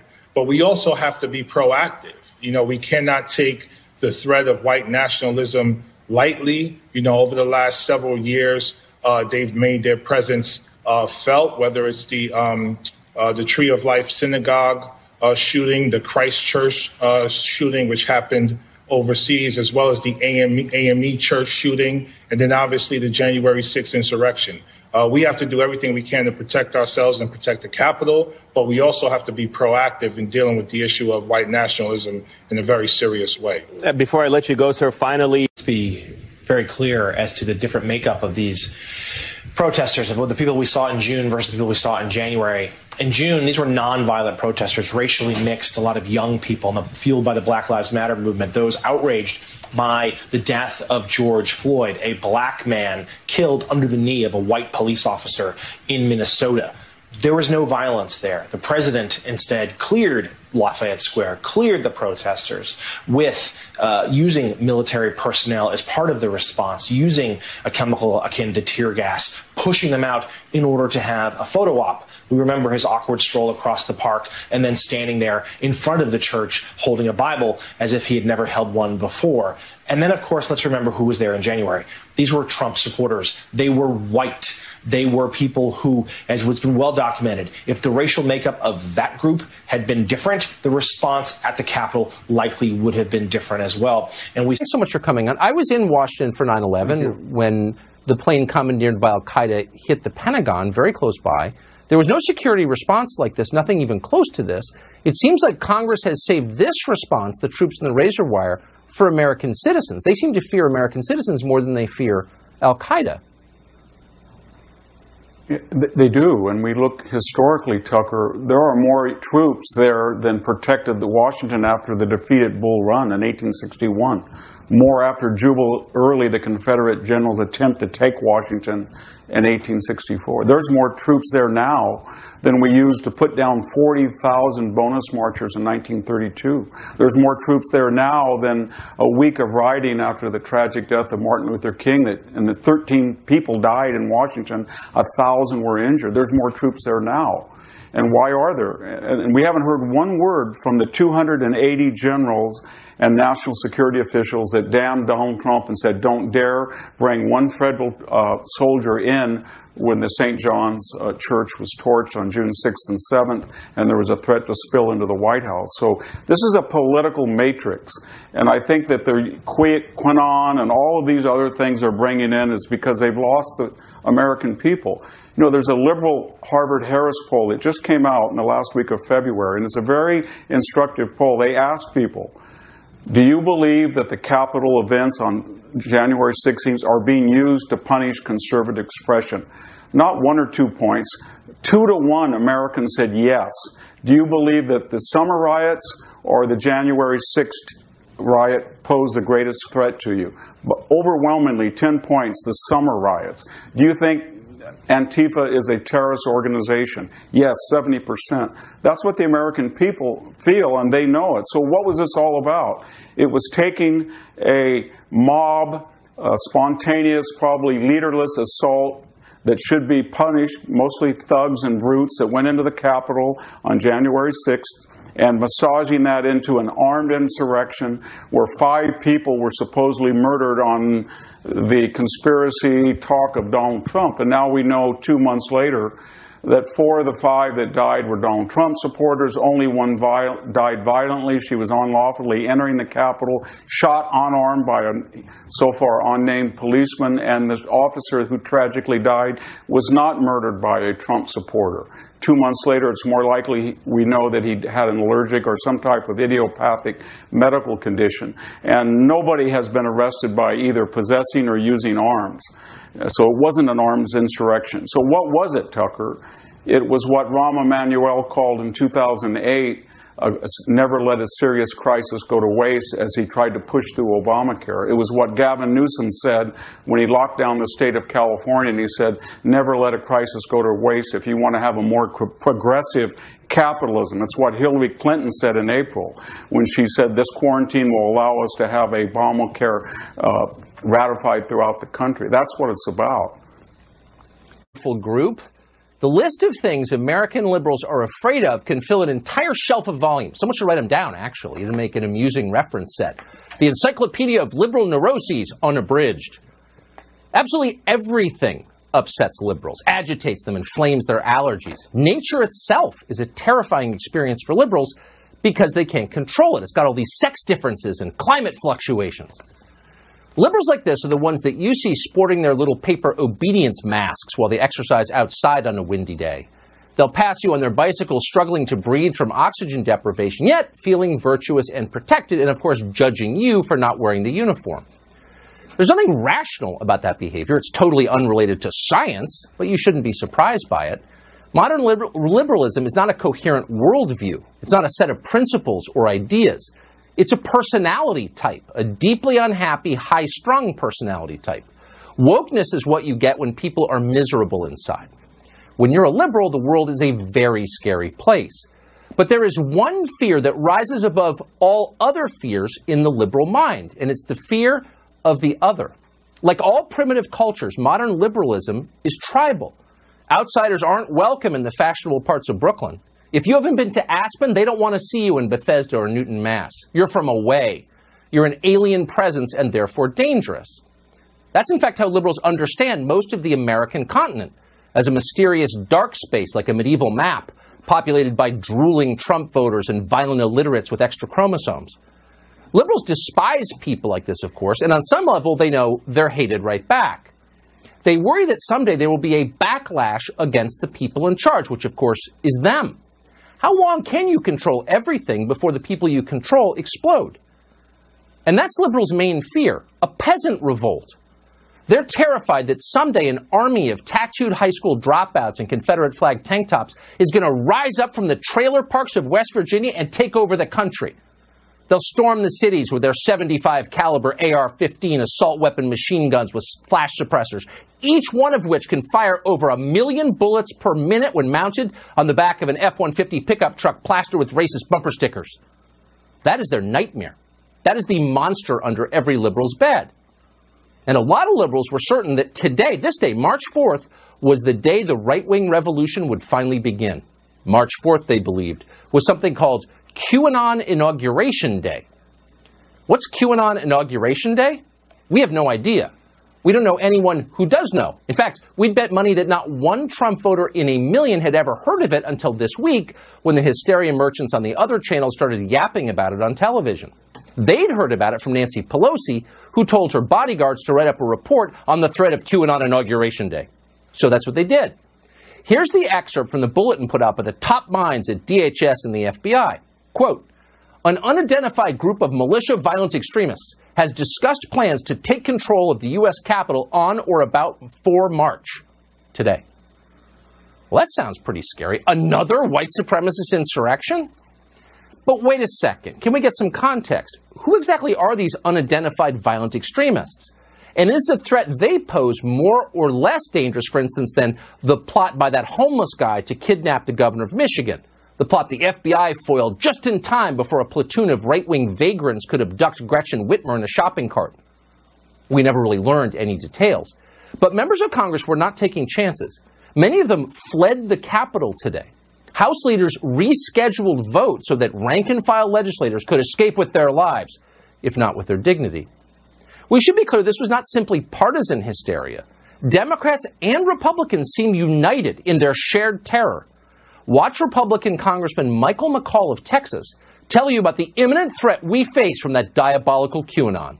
This threat is credible and it's it's real.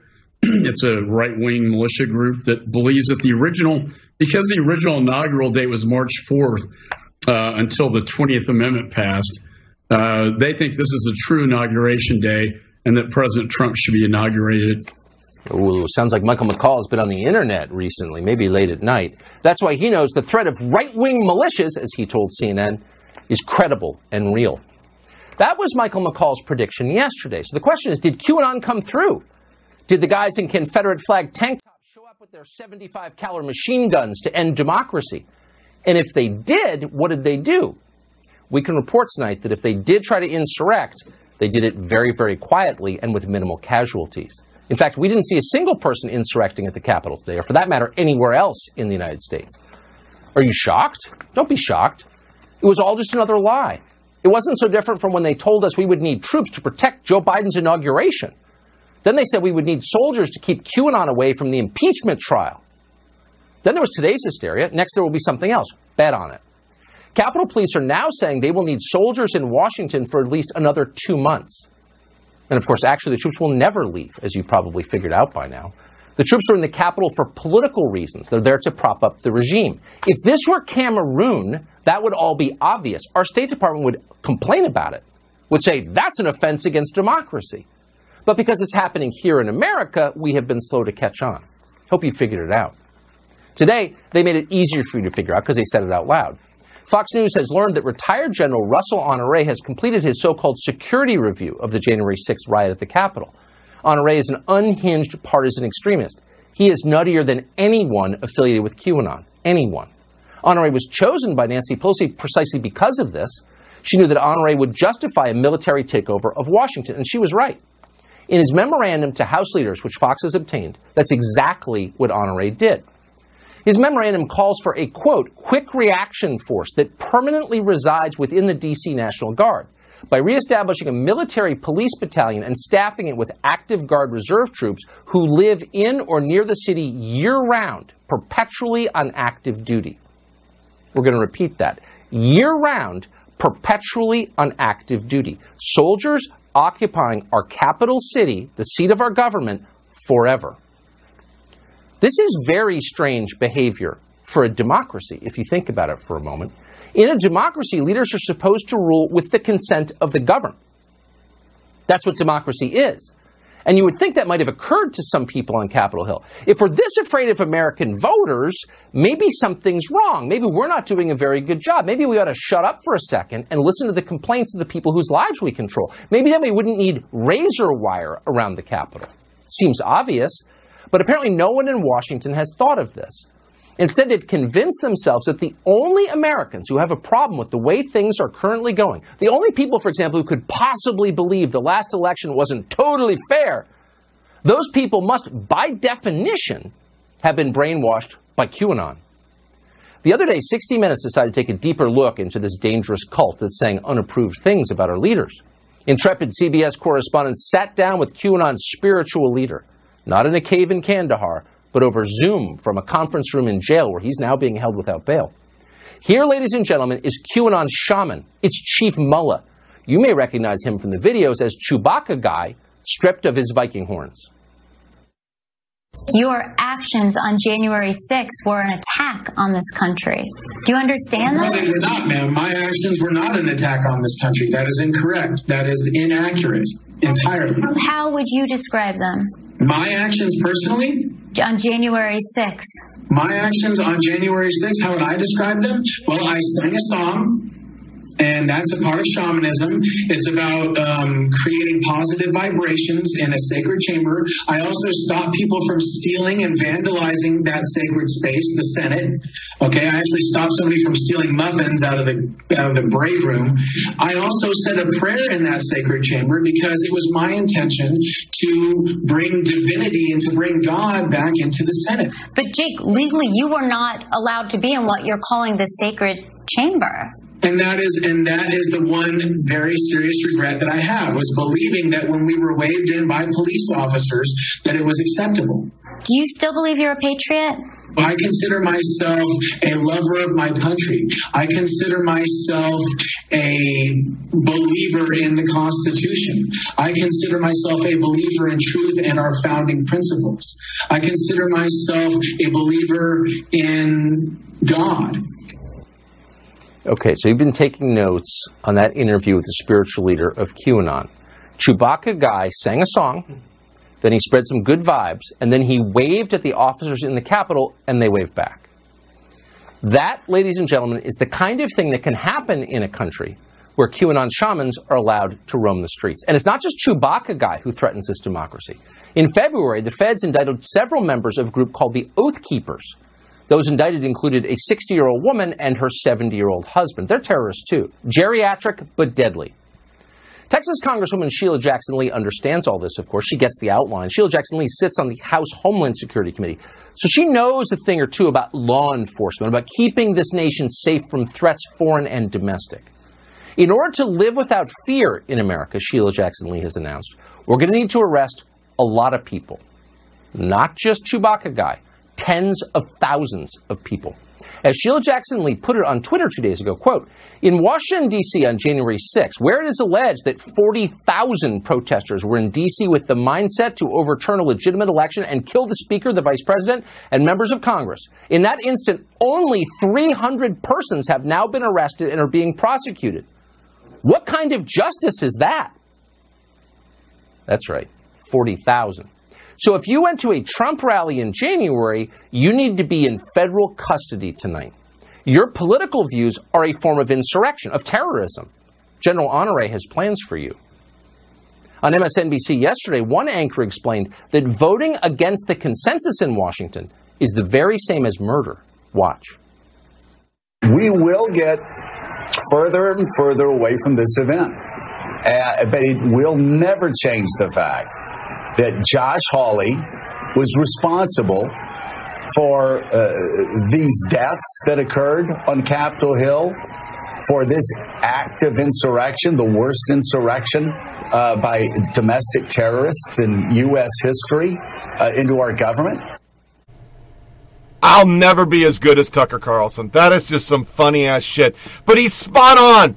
This stuff is a joke. It is a joke. They're using it for theater. That's why this idiot was up on the steps so he can do a photo op. That's why they all tweeted and left town. duped. National Guard and media stake out state capitals, but pro Trump unarmed rising never materialized. Then, Newsweek, as you heard in the Tucker thing, oh no, now it's March 20th because some guy said it. I, and in line with it, because Joy Reid needs uh, ratings, uh, right wingers say the N word to make things work. They all want to say the N word. We're all racist because they need this shit. Rachel Bovard, the FBI confirmed the Washington Post just last week with regard to threats on the Capitol March 4th, why the House is out today. They don't have any indication of violence or specific credible plot at this time. AP. Capitol Police asked the National Guard to remain at the U.S. Capitol for two more months. From WAPO on the 3rd, an FBI official told the Washington Post last week that leaders were aware of the QAnon chatter surrounding March 4th, but said we don't have any indication of violence or specific credible plot. It's some people talking, a person talking. And while this is going on,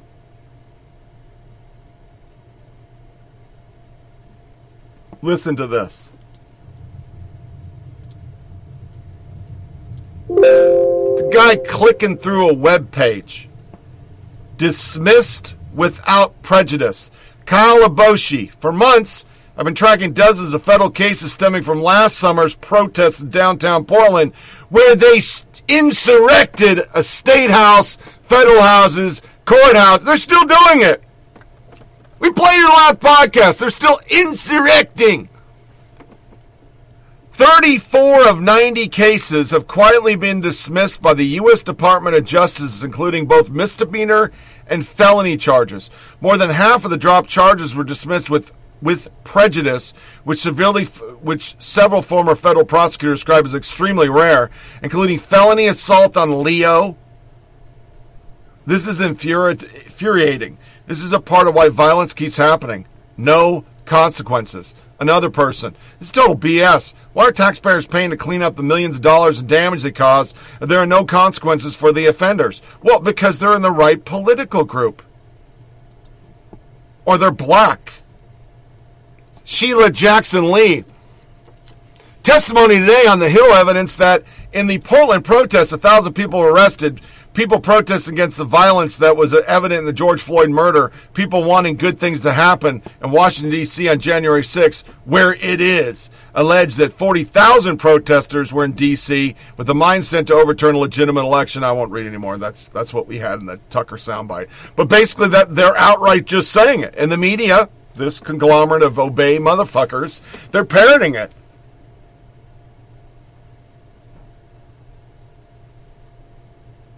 They used the Capitol riot for political theater. That's all they did, and they're still doing it. And the media's along with it, and the left's along with it, and Twitter's along with it. And that's why you don't know why Jeff, uh, Ashli Babbitt was shot in the fucking face. That's why they won't even release why Sicknick died, because it was natural causes like everything fucking else. I mean, here are just some of the stuff. Uh, to my knowledge, none. Senator Ron Johnson asked FBI official, how many firearms were confiscated? None, because it wasn't armed. FBI official says no guns were recovered during the Capitol arrest. Capitol Police say they intercepted intelligence on plot by militia group to breach the Capitol Thursday, and that article shows that it was one person said it. But then you have this photo op. House to wrap early, cancel Thursday session due to militia.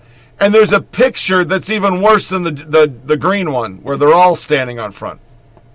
They're all there.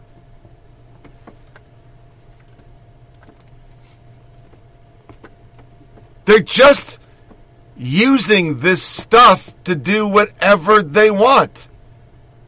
It's all smoke and mirrors. Oh, we got to do this because of that while they're ramming in very extreme bills.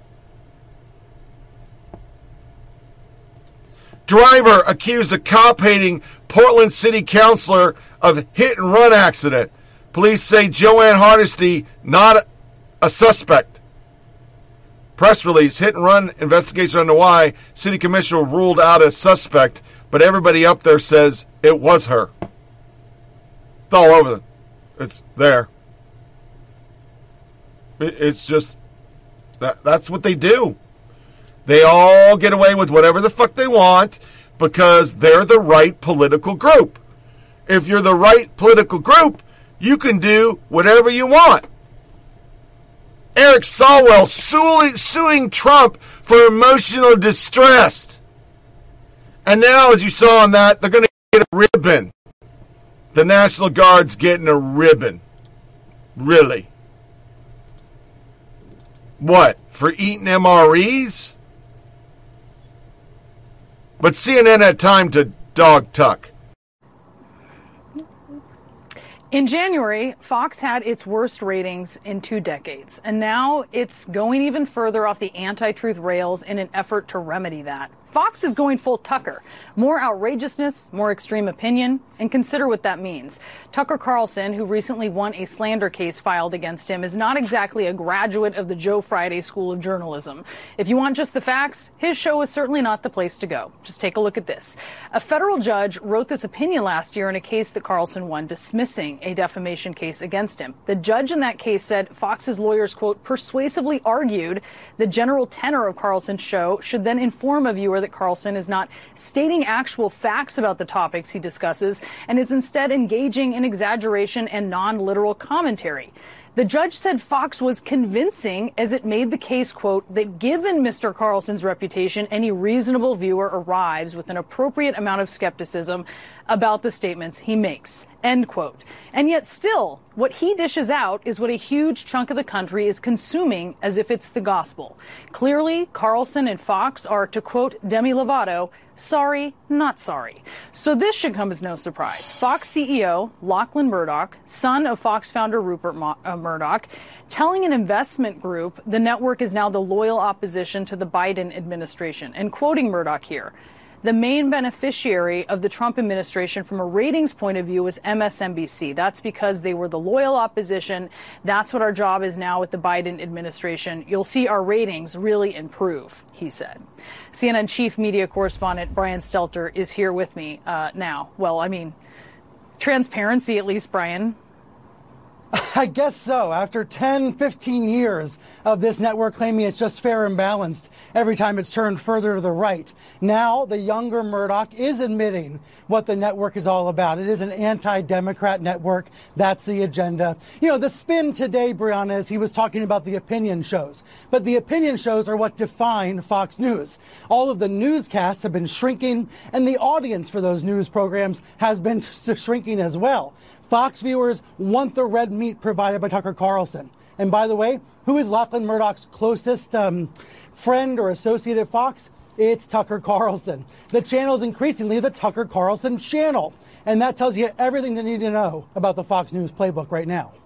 Yeah, look, we know there are a shrinking and small group of straight news journalists at Fox, but it is a small section of what is at Fox. They're in the reporter ranks. They're not the ones in general hosting shows.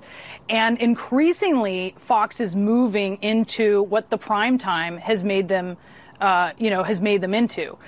Murdoch admitted that the Fox audience, Brian, is disappointed in the election results. How much does that factor into this strategy moving forward and the Fox lineup?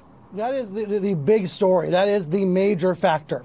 The Fox audience does not want to hear bad news about Republicans, does not want to hear good news about Democrats. So it, this is all a ratings ploy. And uh, it is very clear from the programming and from the sources inside Fox who are speaking out about it. Uh, it is notable that Lachlan was speaking to investors saying, hey, the ratings are going to come back. The viewers are going to come home. And to some extent, that is starting to become true. But this is all about business. It's all about profit. I think when people want to understand how this propaganda machine works and when it doesn't work, ultimately it is about Rupert and Lachlan Murdoch and how much money they can make from all of this. You know, Brianna, there is another Murdoch son, James Murdoch. He's on the outside. He's much more liberal. He is disgusted by the Tucker Carlsons of the world. But right now, he's not involved. He's biding his time, wondering if someday he might be able to come in, try to take over. That would be a kind of HBO drama worthy moment. But so far, there's no sign of that. Right now, this channel is moving further and further to the right to the point that I had one source at Fox say to me, I feel like we've gone so far right, we've fallen over. Yeah. I mean, look, Tucker Carlson 2020 has a problem with what Tucker Carlson 2021 is doing. So that tells you something. Um, right. Brian Stelter, thank you so much. Republicans, um, as you know, David, in I think something like 40 plus state houses around the country, are now focused on um, what they call election security, what Democrats call voting rights restrictions. And I mean, at, at sometimes Republicans have even admitted they they're looking to sort of game how they can win again, and they have to put some of these uh, provisions in. They believe. I mean, as we know from the people in charge, Republicans even, this was the safest, most secure election in our history that we know of, or our, our recent history. And so the idea that all these measures are being fought for, how are we to interpret that?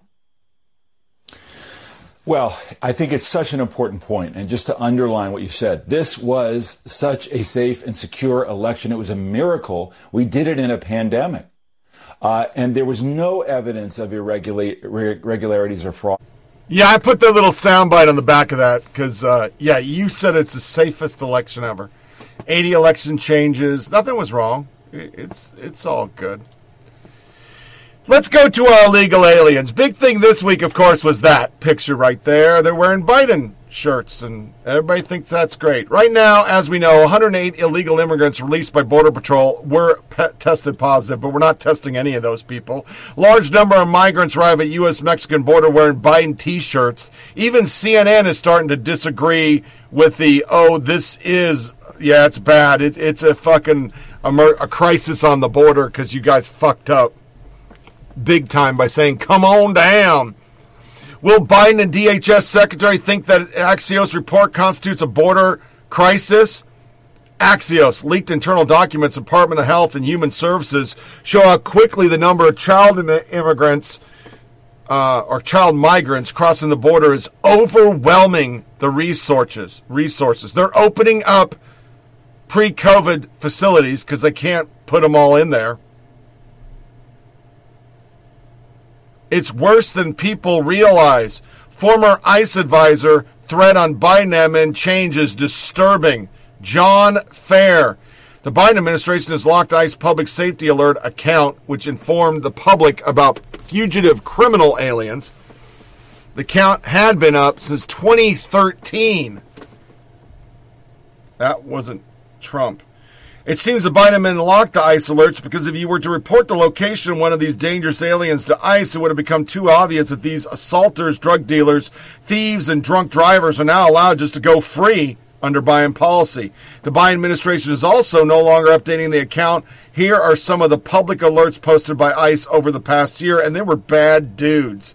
It's worse than people realize. For example, the Biden admin apparently doesn't want you to report to ICE this illegal alien charged with sex abuse of minor. He was previously re- released by the New York Police Department. Here's his record. Charged and convicted. Felony sexual assault. Of course, a sexual act with child less than 11. Sexual abuse.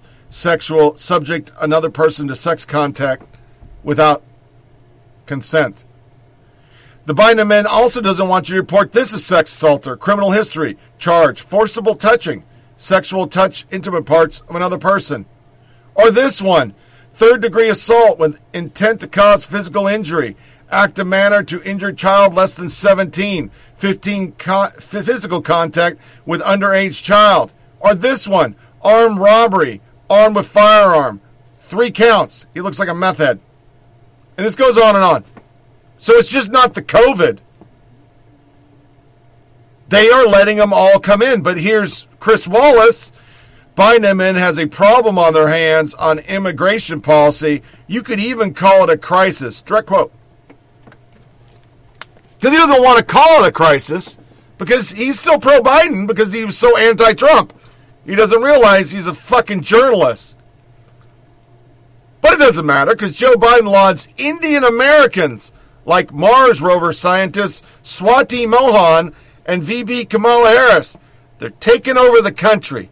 Do you know what would happen to Trump if he said that? Anybody? Does anybody know what would happen? It would be fucking crazy. And let's just talk about how bad our media is. Warner Media CEO apologizes. COVID's been great for ratings. Yeah. Yeah, it has. Blackout. This is just the news, a non biased news source. Blackout. White House curbs press. Public access as Biden struggles with public demand of the job.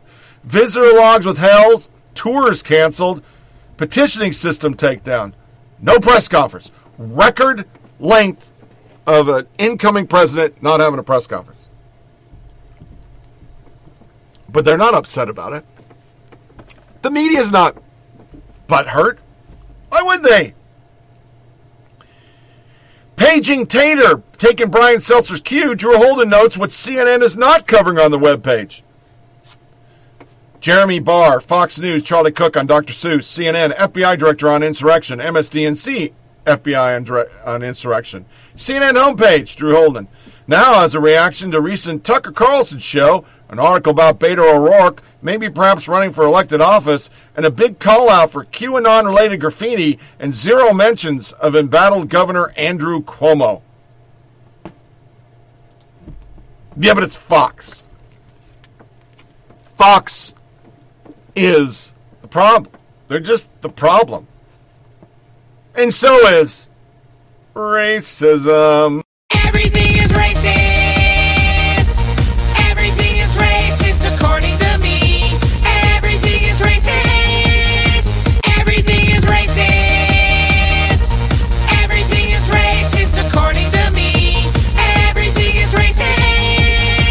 no equivalency by any measure between Antifa or any political left terrorism right now and what's going on on the political right. And I always like to remind people when they hear Antifa, that means anti fascist, which is in response to another. So if you have Antifa, then you have FA, or as in fascist, which comes down to white supremacy. It's the number one issue in the country in terms of domestic terrorism and terrorism overall. Well, it says something about one political party when they think that the most dangerous thing are people who are against fascism. I think it says more about them than about Antifa. They're more like Al Qaeda because in the case of Al Qaeda, they are embedded in and have the support of the government. That was part of the reason we wound up in Afghanistan. They're being shielded by the government in Afghanistan. In this case, even some of the people in the hearings want to defend fundamentally the people who committed the attack on our gov- on our country because they view them as part of their base. They need their votes, and so they don't want to harm them. They don't want to end uh, their power. They, they, they, I don't know how you can investigate something that one of our two major political parties sees as part of their base. Like an Al Qaeda that has just a handful of individuals that it was able to sneak into this country, the fact that you have so many of these individuals, and as you point out, there are politicians who not only coddle them, but continue to fuel the sentiments that gives rise to their violent attacks. This is a time now, in light of the sacking of the Capitol on January 6th, as well as the surge in domestic terrorism, to review the statutory authorities of the FBI, the, the collection and analytic capabilities, the distribution system of the information that they have. But there is going to be tension between um, civil liberties and privacy on the one hand and the FBI's investigative method. They're trying to play. Look, we just saw it this weekend at that coven of you know all of these kind of wicked ideas about what's happening in society. Can I say something, Chris? Let me say something about that. Yes, please. Every, so, you know, I've, I've been here for what 14, 15 years, so a long time at CNN, and and not once. And I've been covering international news for over a decade here at CNN, like going on two decades. Who knows? I've never heard on the street anybody in my personal life Democrat or Republican say, oh my gosh, I've got it, the CPAC. I can't wait to hear the speeches at CPAC. CPAC, no one ever talks about CPAC.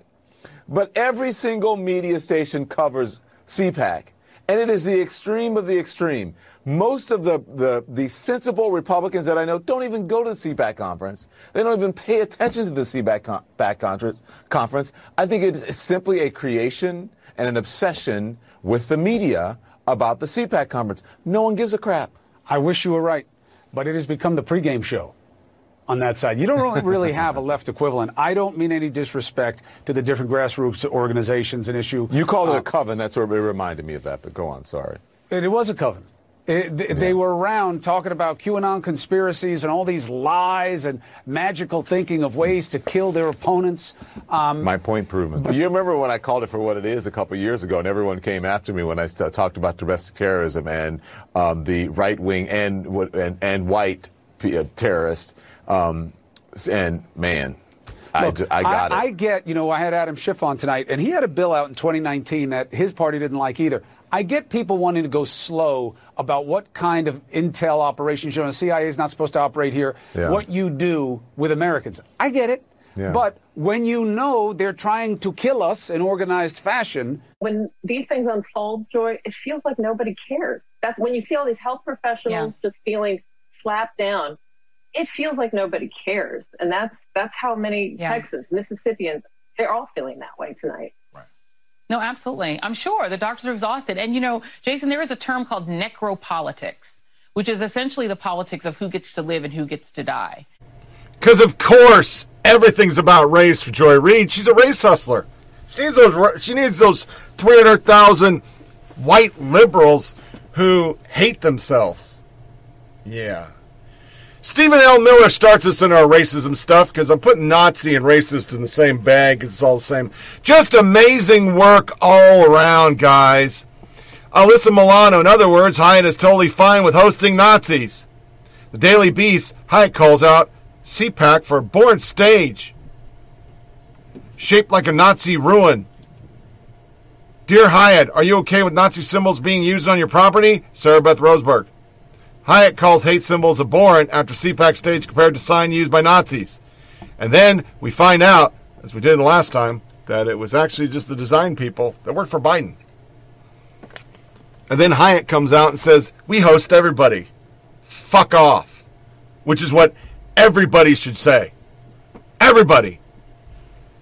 And CPAC says, We're not going to use the pro Biden site anymore. So now it's back in your court, dickheads. Design firm takes responsibility of CPAC. Yeah.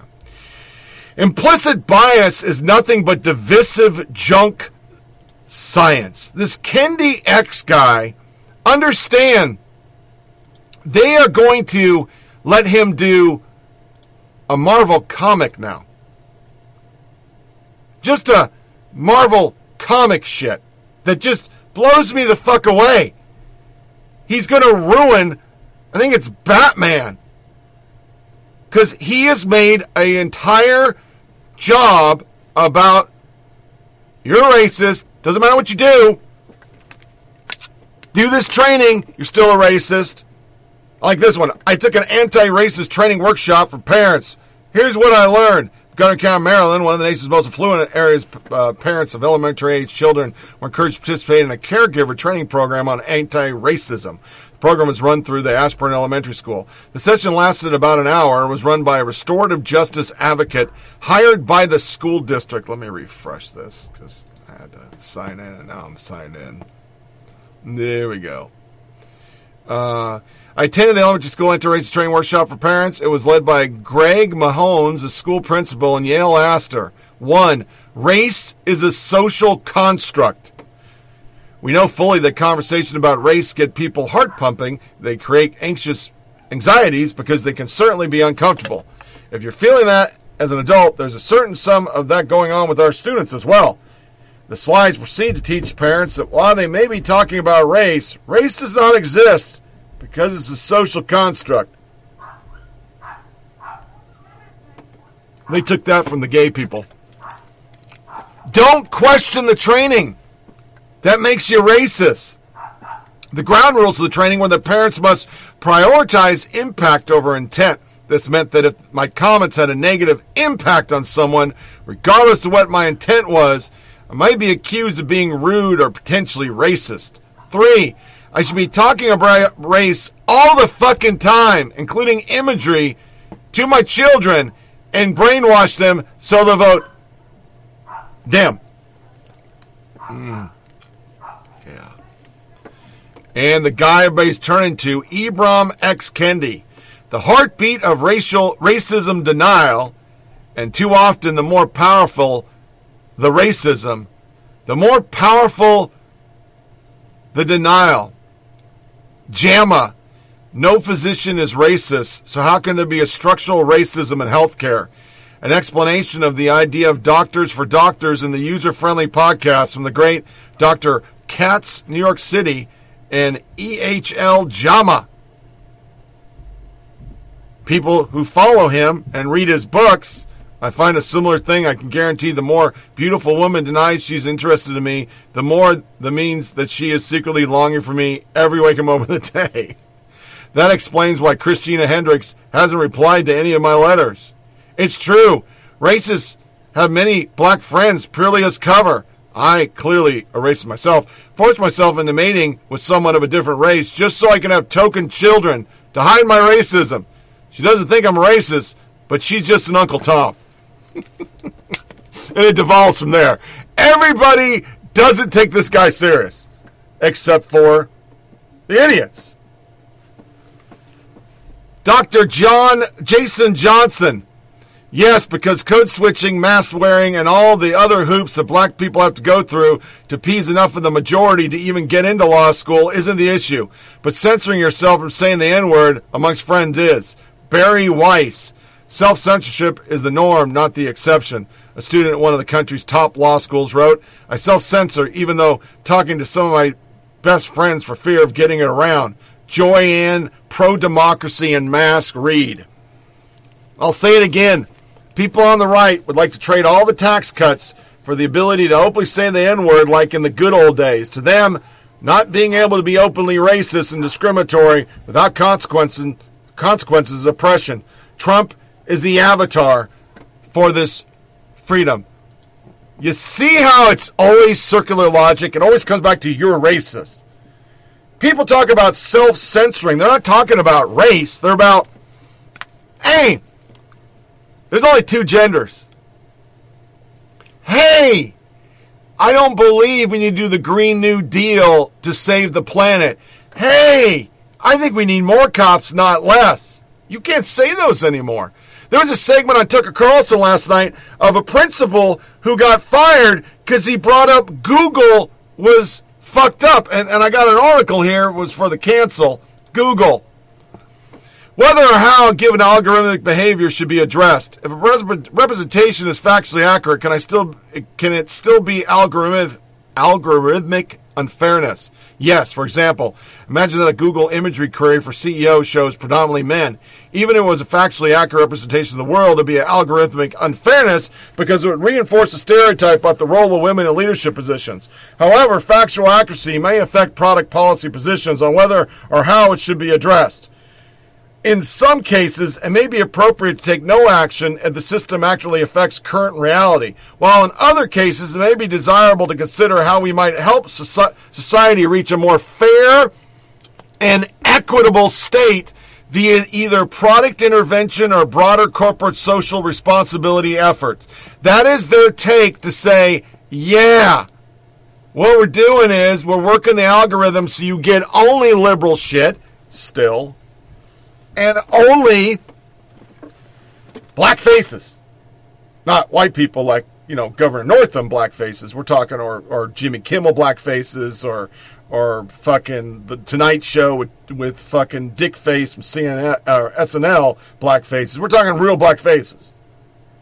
Or women or trannies. I mean, just searching searching Tucker Carlson is like trying to find fucking Waldo because they bury him, and then when they found it, they find it on YouTube, they take it off. That's self censoring. Or not agreeing with this. Arizona State Dean, grading writing based on quality is racist, promotes white language supremacy. Illinois anti racist training, expecting people of color to teach white people, is covert white supremacy. So now Kendi X is a white supremacist. Hmm. And then we got the tranny. Let, let me get the tranny up. Where's my Where's my tranny picture? Come here. Come here, dude. Because you're a dude. I'm just going through all my pictures because I went the wrong way. Sorry. Hold on. Eh, I'm new. Joe Dirte. There it is. CNN intern fact checks Rand Paul on gender confirmation surgery. This is still going on. Fact checking Rand Paul's comparison of gender confirmation surgery to genital mutilation. What's the fucking difference? Well, Biden thinks there's a difference.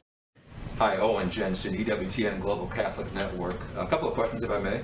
Uh, Pro-life groups right now very concerned about the uh, the phrase "pregnancy discrimination" in the Equality Act. You're familiar with that, I'm sure.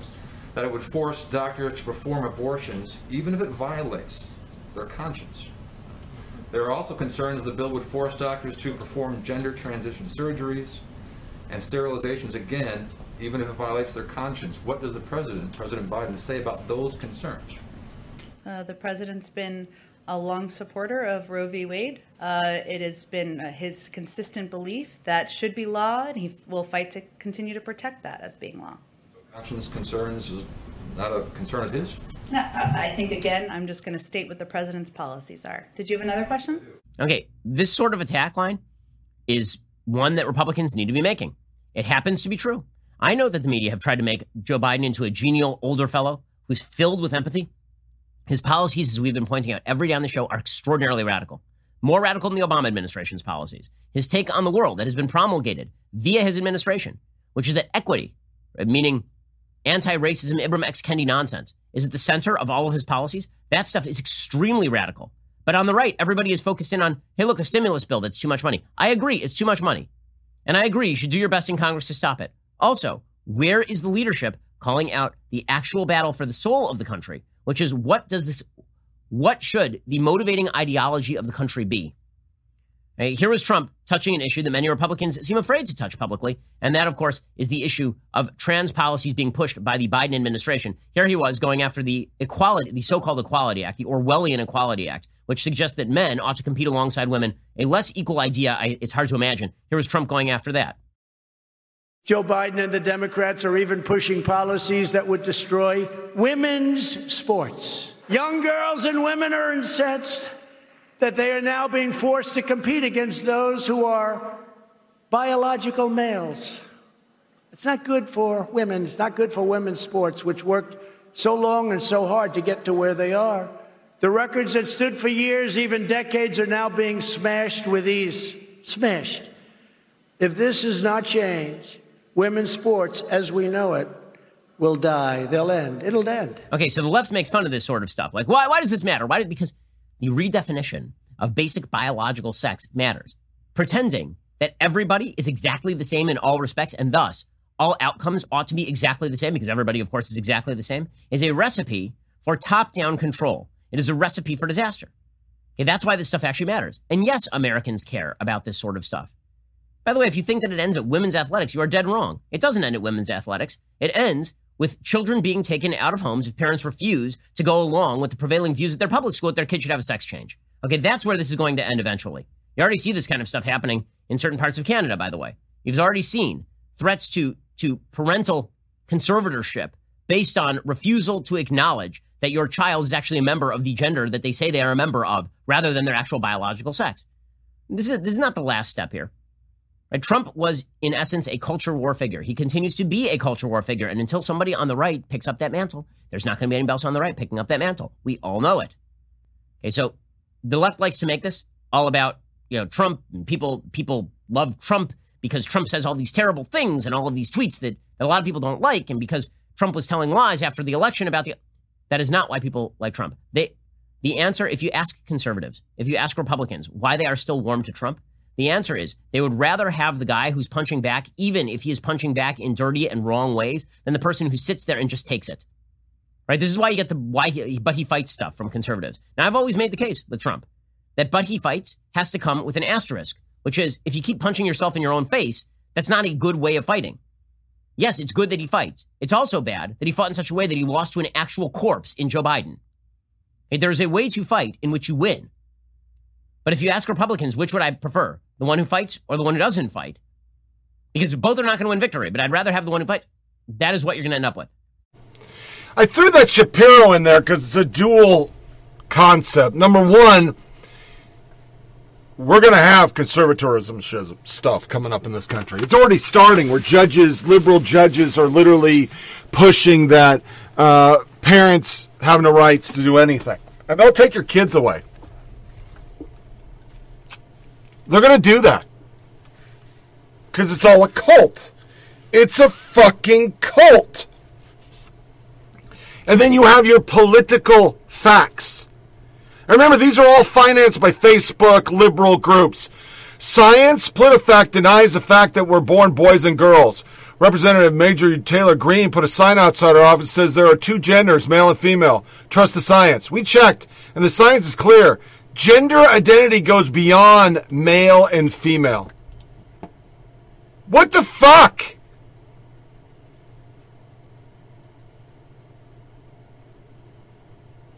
And as we go into our cancel with the new lame bumper that I made, 96% of Google News results on Trump news are from national left wing media.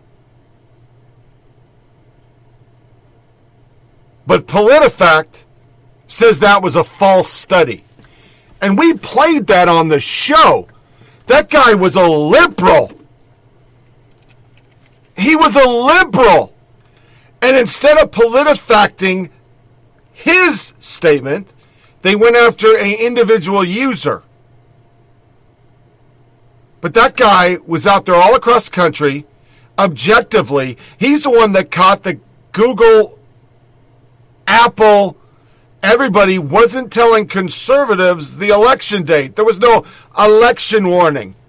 They didn't do that because they didn't want them voting. This shit's horrible. Then the second part of the Shapiro, that's why a lot of people like Trump. Yes, he's audacious, he's stupid, he's not presidential. But when you break it down, he's the only one fighting this kind of stupid shit. Um, yeah. He's a racist. He's a sexist. He's in love with Donald Trump. Y'all can't cancel me. My life is scandal free. There ain't no sponsors taking losses cause the brand is me. My hands are clean. My family and my fans agree. Y'all can't cancel me for facts because you're mad and weak. Go ahead and tell the world I'm ugly and racist. I braid my hair and I don't care about cultural appropriation. is fixated on the so-called threat of cancel culture and so fired up about children's books instead of passing a bill that a majority of their voters support. Never forget what's going on. We are in the middle of a health crisis, an economic crisis, and a domestic terror threat. They're talking about kids' books. Why? Philip, isn't this cancel culture debate? This is what I really don't get. It's a debate for the elites. Right? For working class Americans, they're worried about putting food on the table, having a job, having health care. It's people who can sit back on their lazy boys and actually discuss topics like this all day long because they don't have to worry about surviving. How does the Republican Party say they're the party of the working class when working class Americans don't have the privilege of debating Mr. Potato Head? They got to go to work. Well, I mean, the answer honestly is, is exactly what uh, what Eddie just said. I mean, that there is this massive sense of disconcertment uh, among uh, the right, among an older, whiter baby boom population, uh, which is seeing. I mean, Eddie really nails it when he talks about the prominence, the visibility of a younger, less white generation through things like TikTok, through things like technology. They are in the face of this older, whiter demographic, and we saw one of the key spurs for Donald Trump's support was people who felt insecure about the place of whites in American society. There's absolutely this undertone to it. And so the, the yes, it is the case that talking about cancel culture is is is really a distraction from real issues that are out there. But it is an intentional distraction. It is a distraction meant to appeal to that particular aspect of what a lot of white Americans are concerned about so that they don't have to focus on these things where the Democrats are actually proposing legislation which is much more popular than makes the Re- Republicans comfortable. So it is it is deliberate. It is a reason the reason we're talking about cancel culture is because they don't have something to say on these other issues. Did you have another question? question about Dr. Seuss, since it's maybe the only day that you can bring up Dr. Seuss in every hearing. Uh, it is National Read Across America Day. It's also Dr. Seuss's birthday. Both former presidents, Obama and Trump, mentioned Dr. Seuss in their Read Across America Day proclamations, but President Biden did not. Why not? Well, first, the proclamation uh, was written by the Department of Education, and you could certainly speak to them about more specifics about the drafting of it. But uh, Read Across America Day, which, as you're right, has not existed forever, has only been around for a short period of time, elevates and celebrates a love of reading among our nation's youngest leaders. And the day is also a chance to celebrate diverse authors whose work and lived experience reflect the diversity of our country. And that's certainly what they uh, what they attempted to do or hope to do uh, this year.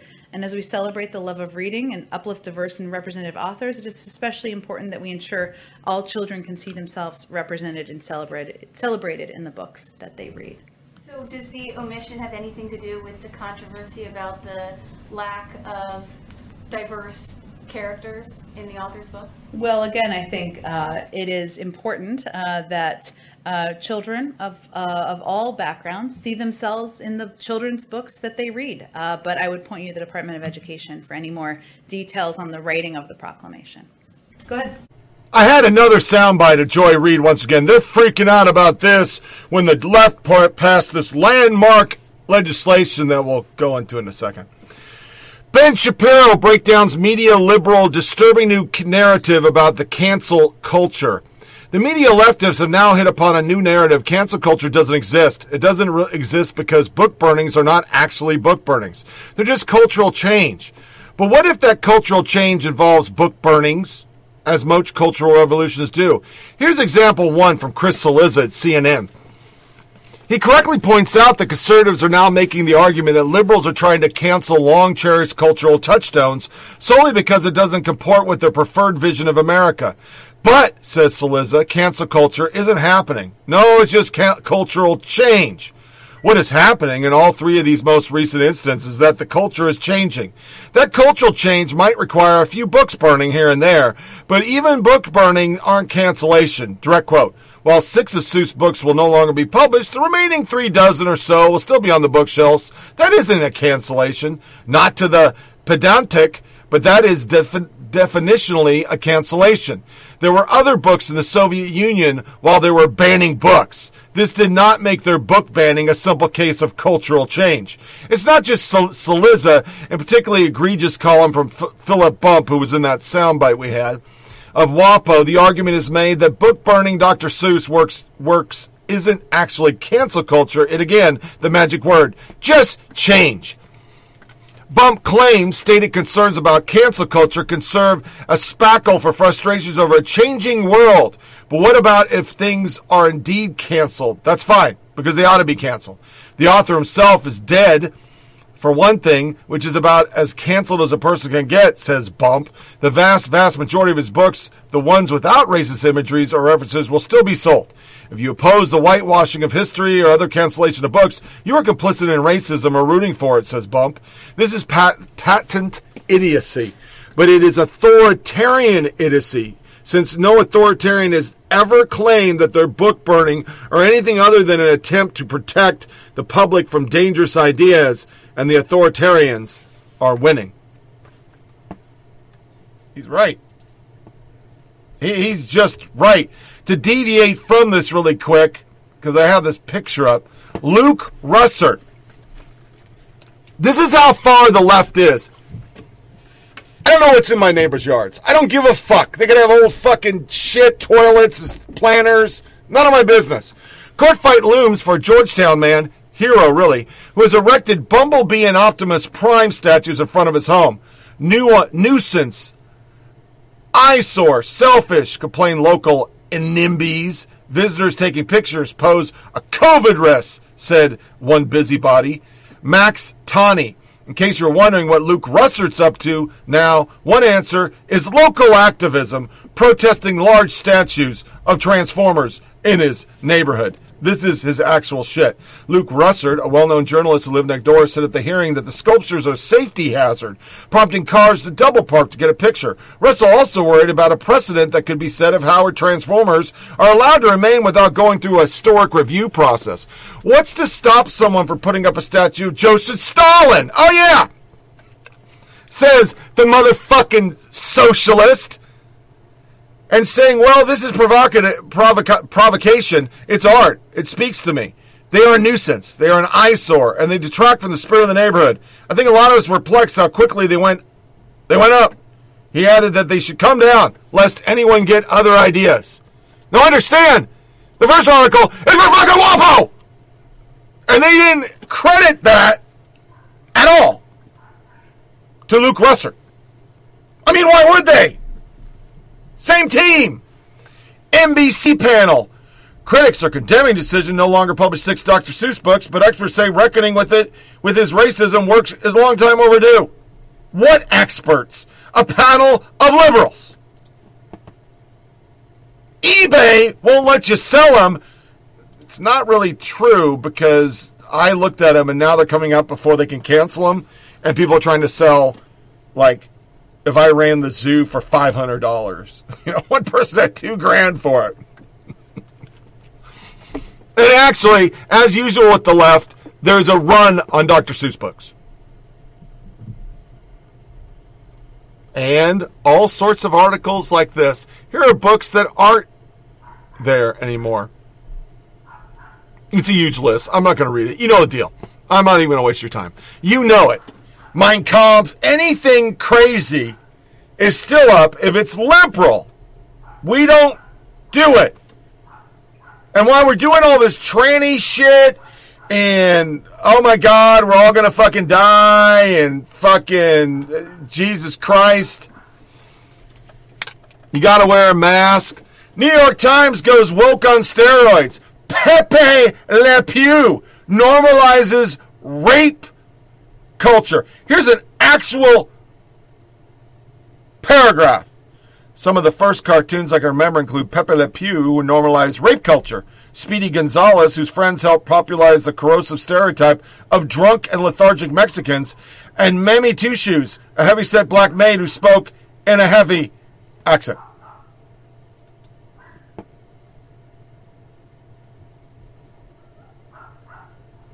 Course, all the media carried Hillary Clinton, who won't die. The party of freedom fries would like you to know there's a cancel culture problem. Then we get back to some more stuff. Jamaal Bowman, an actual fucking dem rep. Standardized testing is a pillar of systemic racism. Coming to a theater near you, AP classes will go the fuck away. Let us go away. You won't have any more AP classes because AP classes are fucking evil. DC football team. Yeah, they don't have a cheerleader squad anymore. Sexist. Gotta get rid of it. No, there's no problem with cancel culture. There's nothing going on here.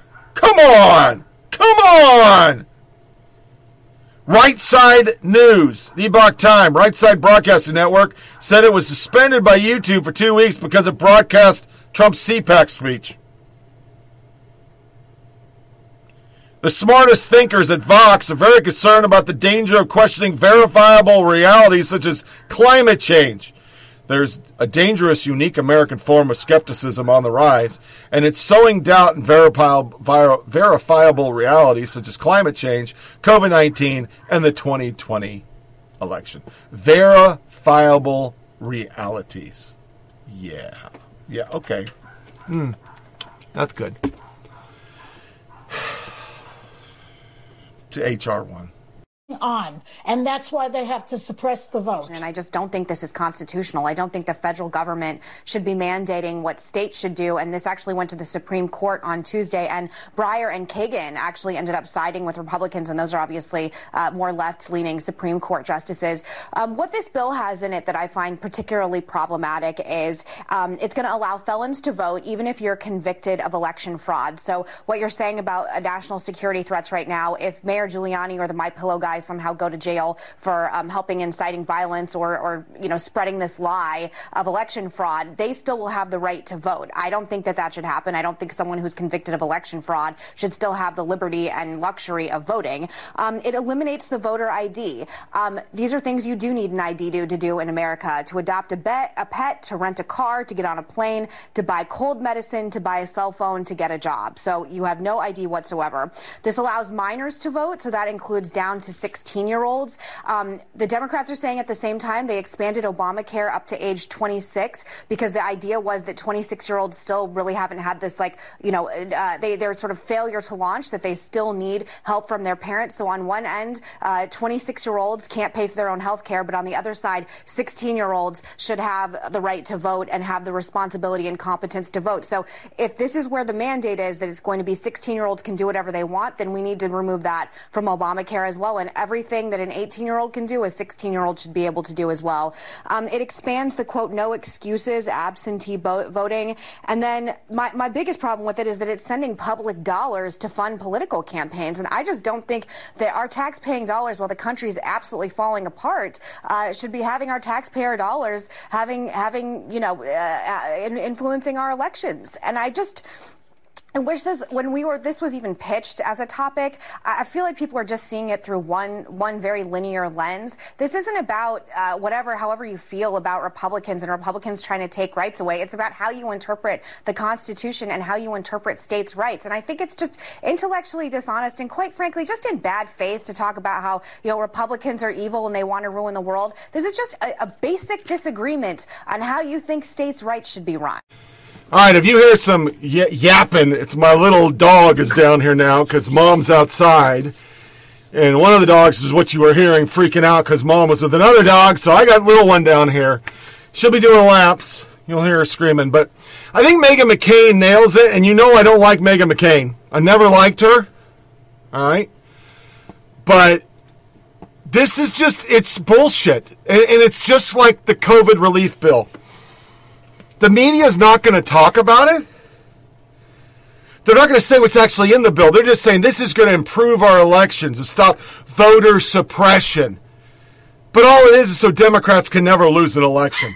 And to say, well, 16 year olds. Pressley introduced the amendment. He got shot down, but she introduced it. Democrats shift to reforming the filibuster amid, amid concerns Senate will become legislative graveyard because they know they can't even pass it with their own people. Even if they had the required 60 motherfuckers, they can't get the votes. So they're going to find a way just to get away around everything because it's it's very interesting that nobody is actually talking about. Just a second, I want you to see her. Come here, come here, hey you little shit, come here, come here, come here. Oh, she's going to be a little shit. Um, it's very interesting to watch nobody report that stuff is stripping off the COVID relief bill because it's bullshit. And they, like I said in the, the segment, they can't justify to their own constituents why you're giving this much pork out and you're not giving them but $1,400, but you promised 2000 Revealed the Democrats' blueprint to steal 2020 from the voters of America. And this plan, this article is from July 21st, 2019. And guess what it is? It's this bill. Independent Sentinel. Dems' first bill, H.R. 1, aims to swing elections towards Democrats.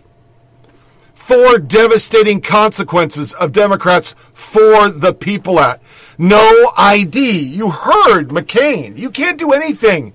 You can't get SNAP. You have to have an ID. So the simple process of saying, well, an ID is racist is just based on they don't want proof of vote. That's why they want vote by mail. You don't have signature verifications. It doesn't matter. Anybody can just pick this up. The harvesting portion, where I can just go through a abandoned area where people used to live and grab their shit, send it. Nobody's checking the signature. It doesn't matter. There are cases all over the country from 2020. Warnock's in one. Faulty registrations, everything. Prepare, uh, perpetuating vote by mail following COVID-19 pandemic, blah, blah, blah. As legislation came, Congress finds that it has authority pursuant to Section 5 of the 14th Amendment to protect the right to vote.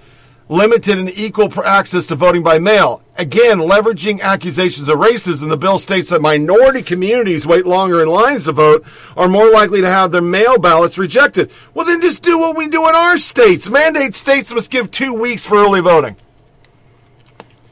The line I was in for the 2020 election was major- it was probably 45% minority. and a lot of Bidens. He still didn't win, but they got there. Providing federal control over redistricting, redistricting, paving ground for DC statehood. None of these bills are straight alones.